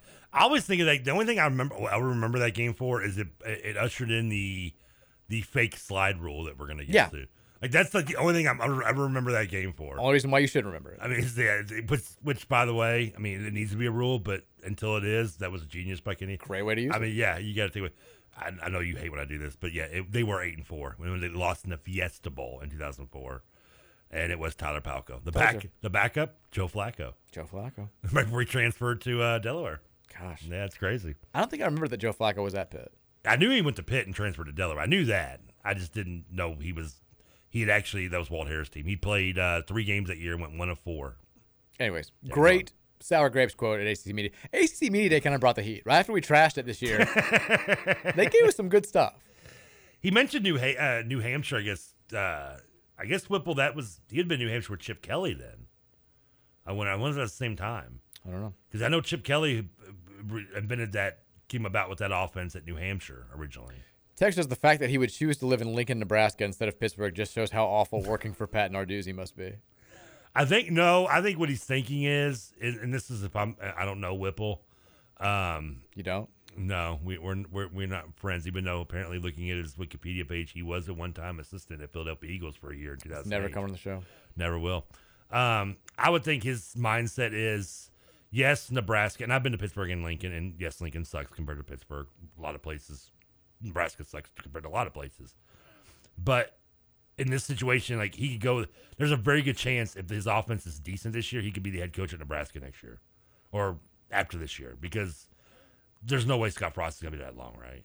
No. Like I'm still amazed he didn't get fired just watching what Wan'Dale Robinson did for Kentucky this year. They're one year away though, Trev. Like, they're, they- they're always one year away. If I was the AD, and that's Trev Roberts, I believe, or Trev Alberts, who's the AD there. Uh, I would if I saw what what Wan'Dale did at Kentucky this year, like right after Kentucky game against Louisville, I would have fired Scott Frost right there, on the reason that you wanted to make that dude a running back. Look what you screwed up so badly. I think he has like a billion dollar buyout. I don't care. Yeah. That's a lot. I don't care how much corn you got to sell to pay that off. You they do spent it. all that money trying to get that COVID season to happen in the Big Ten, saving Big Ten football. No, they spent all that money trying to keep their sellout alive. Yeah. Remember, there's still remember that was it last yeah. year they had Oh, back to back sellouts because they gave away the tickets. Uh, Texas, I've been out of the country all summer and pretty out of the loop on Louisville sports. And when I saw your DB Cooper tweet when I opened Twitter, I was very perplexed. Well, it's always just like you know. It, sometimes the picture's Why just a funny picture. country? Who knows? Who spends like this summer summer in Europe? That's when tourists are there. No one wants to be there. Texas, I love TK, but please stop trying to place the Big 12 above the ACC. It will have no top tier brand names in football. And as John uh, Canazzo, Cana- Canzano, a longtime Pac 12 insider, wrote, Pac 12 plus Big 12 doesn't fit onto the ACC because uh, the ACC has superior household numbers, its TV markets are superior to the Big 12, and it's not close. Also, the ACC already has a partnership with ESPN, which co- covets inventory in the Pacific time zone. Uh, I can't speak for the ratings. The Big T- 12 they- currently they- has 10.2 million TV homes. ACC has 28.2 million. I mean, it has a network, so that's a plus. But like, if you look at it outside and just on the field, I mean, is the ACC really head and shoulders above the Big Twelve in terms of football programs? No, I mean not. I think in I mean- depth, no. But at the top, we like our best program is Clemson's better, better than than their theirs. best Yeah, yeah, that I, that is true. But outside that, I mean, yeah, I mean, you're looking, in, but in depth, I don't think. Yeah, I mean, they're they're fourth or fifth is probably way better, as good as our second, maybe. But were we talking now? Now, the really new Big history Twelve or current? Are we talking now like new Big Twelve without Texas and Oklahoma? Because yeah, even with yeah, without them, Clemson's still better. Who's your best school? Then Baylor. I but I'm saying like uh, the depth changes. Like the fourth or fifth best, best school. As much as we've made fun of Texas for you know not being back and Oklahoma for getting railed in the playoff, it, it does create more depth when you have those teams at or near the top. Without them, like I don't know. I- think it's kind of a it's competitive in terms of comparing Big 12 football to ACC football. I mean, you've got. I mean, your second best. Oklahoma State's your second best compared to who is I guess Pitt right now. I mean, Pitt or Florida State or NC State depends on the year. Yeah, and Oklahoma State's probably better than both of them. I'd say so. More likely. Um, who's your third? I'm, I'll just bring up the settings real quick. Um, or standings. Oklahoma came in third. Iowa State's. I mean, like I feel like Miami is usually better than those schools. I mean, yeah, I guess. Miami's I mean, yeah, Iowa State, Kansas State, West Virginia, Now they'll Texas have Tech. Cincinnati. I mean, these teams are all in a similar boat where ACC is. It's just you know every so often you'll have a, a Cinderella year by one of them, but most of them are consistently seven, eight win teams. They're I mean, still. I feel like they're going to be similar conferences. They may have a little bit more depth, but we're going to be better at the top, with Clemson and presumably Florida State getting back at some point. Well, I mean, if they ever get back. Yeah, yeah. Miami having the talent. Like we we should at the top be better than the new Big Twelve without its two workhorses. I mean, you could argue. Could you argue Baylor, or Oklahoma State on the same level as Clemson, even though they don't have the national title? No. Is it just because of the national title? Well, I mean, yeah. Right. I mean, and being in the playoff and being good at football. Like they haven't. None, neither one of those schools has been even been in a playoff. I mean, I, I mean, I don't want to do this game, but like, if you'd put one of them in the ACC, I mean, who's to say they wouldn't be winning the ACC too, Baylor or Oklahoma State over the last few years? I mean, I because I know I was wrong about Stanford. Clemson housing like the best other teams in the country. I mean, I know I was wrong about Stanford's record, but Oklahoma State has consistently been a double-digit win team for the last few several years. That's fine, but like they're not as good as Clemson. Like that, I don't know why you think that they would just be. Well, I wouldn't. I mean, I'm not. I mean, Clemson. You can't. You can't definitively say they are. I mean, But Clemson's like beating Alabama and Ohio State and Oklahoma. Like, why do you think that Baylor would be like suddenly just better than Clemson when they join the ACC? I'm not saying they're better. I'm just saying there's. You could argue maybe they're on the same. They're, they Clemson's not head and shoulders ahead of them though. You could. I mean, you can argue anything. It could be a terrible argument, though. I mean, usually Baylor would have one or two losses, and it's usually and they primarily. I mean, I would think maybe play a tougher schedule, especially at the time when you're playing Oklahoma and Texas. I mean, sure, like those teams, they can't even win their conferences, and Clemson's beating Alabama and beating the Georgias and Ohio States the world. Well, in, when they get into the playoff, yeah. yeah, But that's to get in the play. I mean, but they, I'm saying like you have to beat like Oklahoma gets housed by everybody when they get in the playoff. Baylor and Oklahoma State can't beat them. But I mean, you look at Clemson's years, uh, and I'm not so strong on this. So I want to go down too much with it, but like if you look at the years Clemson wins the playoffs, I mean, their schedule outs outside going to the playoff, and I'm not saying they weren't good, but they were probably easier than any schedule Baylor or, or Oklahoma State played that year. Top to bottom, yeah, but like Baylor, that also again, those teams aren't beating the teams that Clemson is beating once they get to the playoffs Yeah, but they didn't have a chance to get to the playoffs and beat them because Baylor they can't because they can't though, beat them. No, Didn't they win the playoff one year? Baylor's never been to a playoff. No, I think they did. Oklahoma State's never been to a playoff. I mean, I, I don't, I don't think, that, no, I don't think you can make this argument at all. Uh, Texas, did you see the NCAA is about to eliminate one-time transfer? I did see this. The basically, in a limited window, you're allowed to transfer without sitting out a year, so long as you. It's, it's, it was very much like an elementary school rule. Like, like so long as you have a note, you're allowed to transfer without punishment, uh, wherever you want to go, as many times as you want to go note. during this this period of time. Um, oh, I, didn't realize how late it was. Yeah, we got almost. That's why I didn't want to get too much into it. Even though I Well, you did, you- you I really did. still want to argue it, but I will save it. Yeah. Um, Because I want more people to give me that song still. Okay. Um, some it actually did say that I remember people saying that Manuel Forrest was the best recruit in his class. I have to look that up. I I, mean, I believe it. I mean, he was a big recruit. he's huge. Yeah.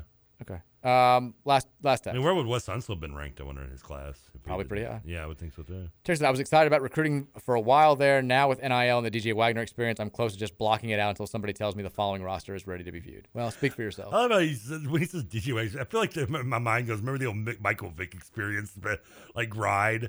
Like that's what I picture when he says that. I'm like, the DJ, I can see this being a ride. Last act now, officially. For the love of all that is holy, put that Trevor tweet on a plaque and put it in the Big X studios like the Tim Tebow speech. We probably do need to make that happen. Spinelli's forever. Christmas Eve tweets at 1.30 a.m. forever. I don't think, but the last line of that tweet probably wouldn't float well in this in this studio. Well, In this one particular, it's fine. Uh, good lord. Props to anybody who's That hanging in. would fit well here. All right. Uh, good, I don't even know what to say now. We got the Cardinal Insider with Jody Demling coming up next. Keep it locked right here on 1450 The Big X. Everybody have a fantastic Thursday. We'll see you tomorrow from the OG studios. Yeah, It'll be baby. a 3 to 5.30 show. Uh, check us out. Again, have a fantastic Thursday. Stay cool. Goodbye, goodbye, goodbye, goodbye, goodbye, goodbye, goodbye.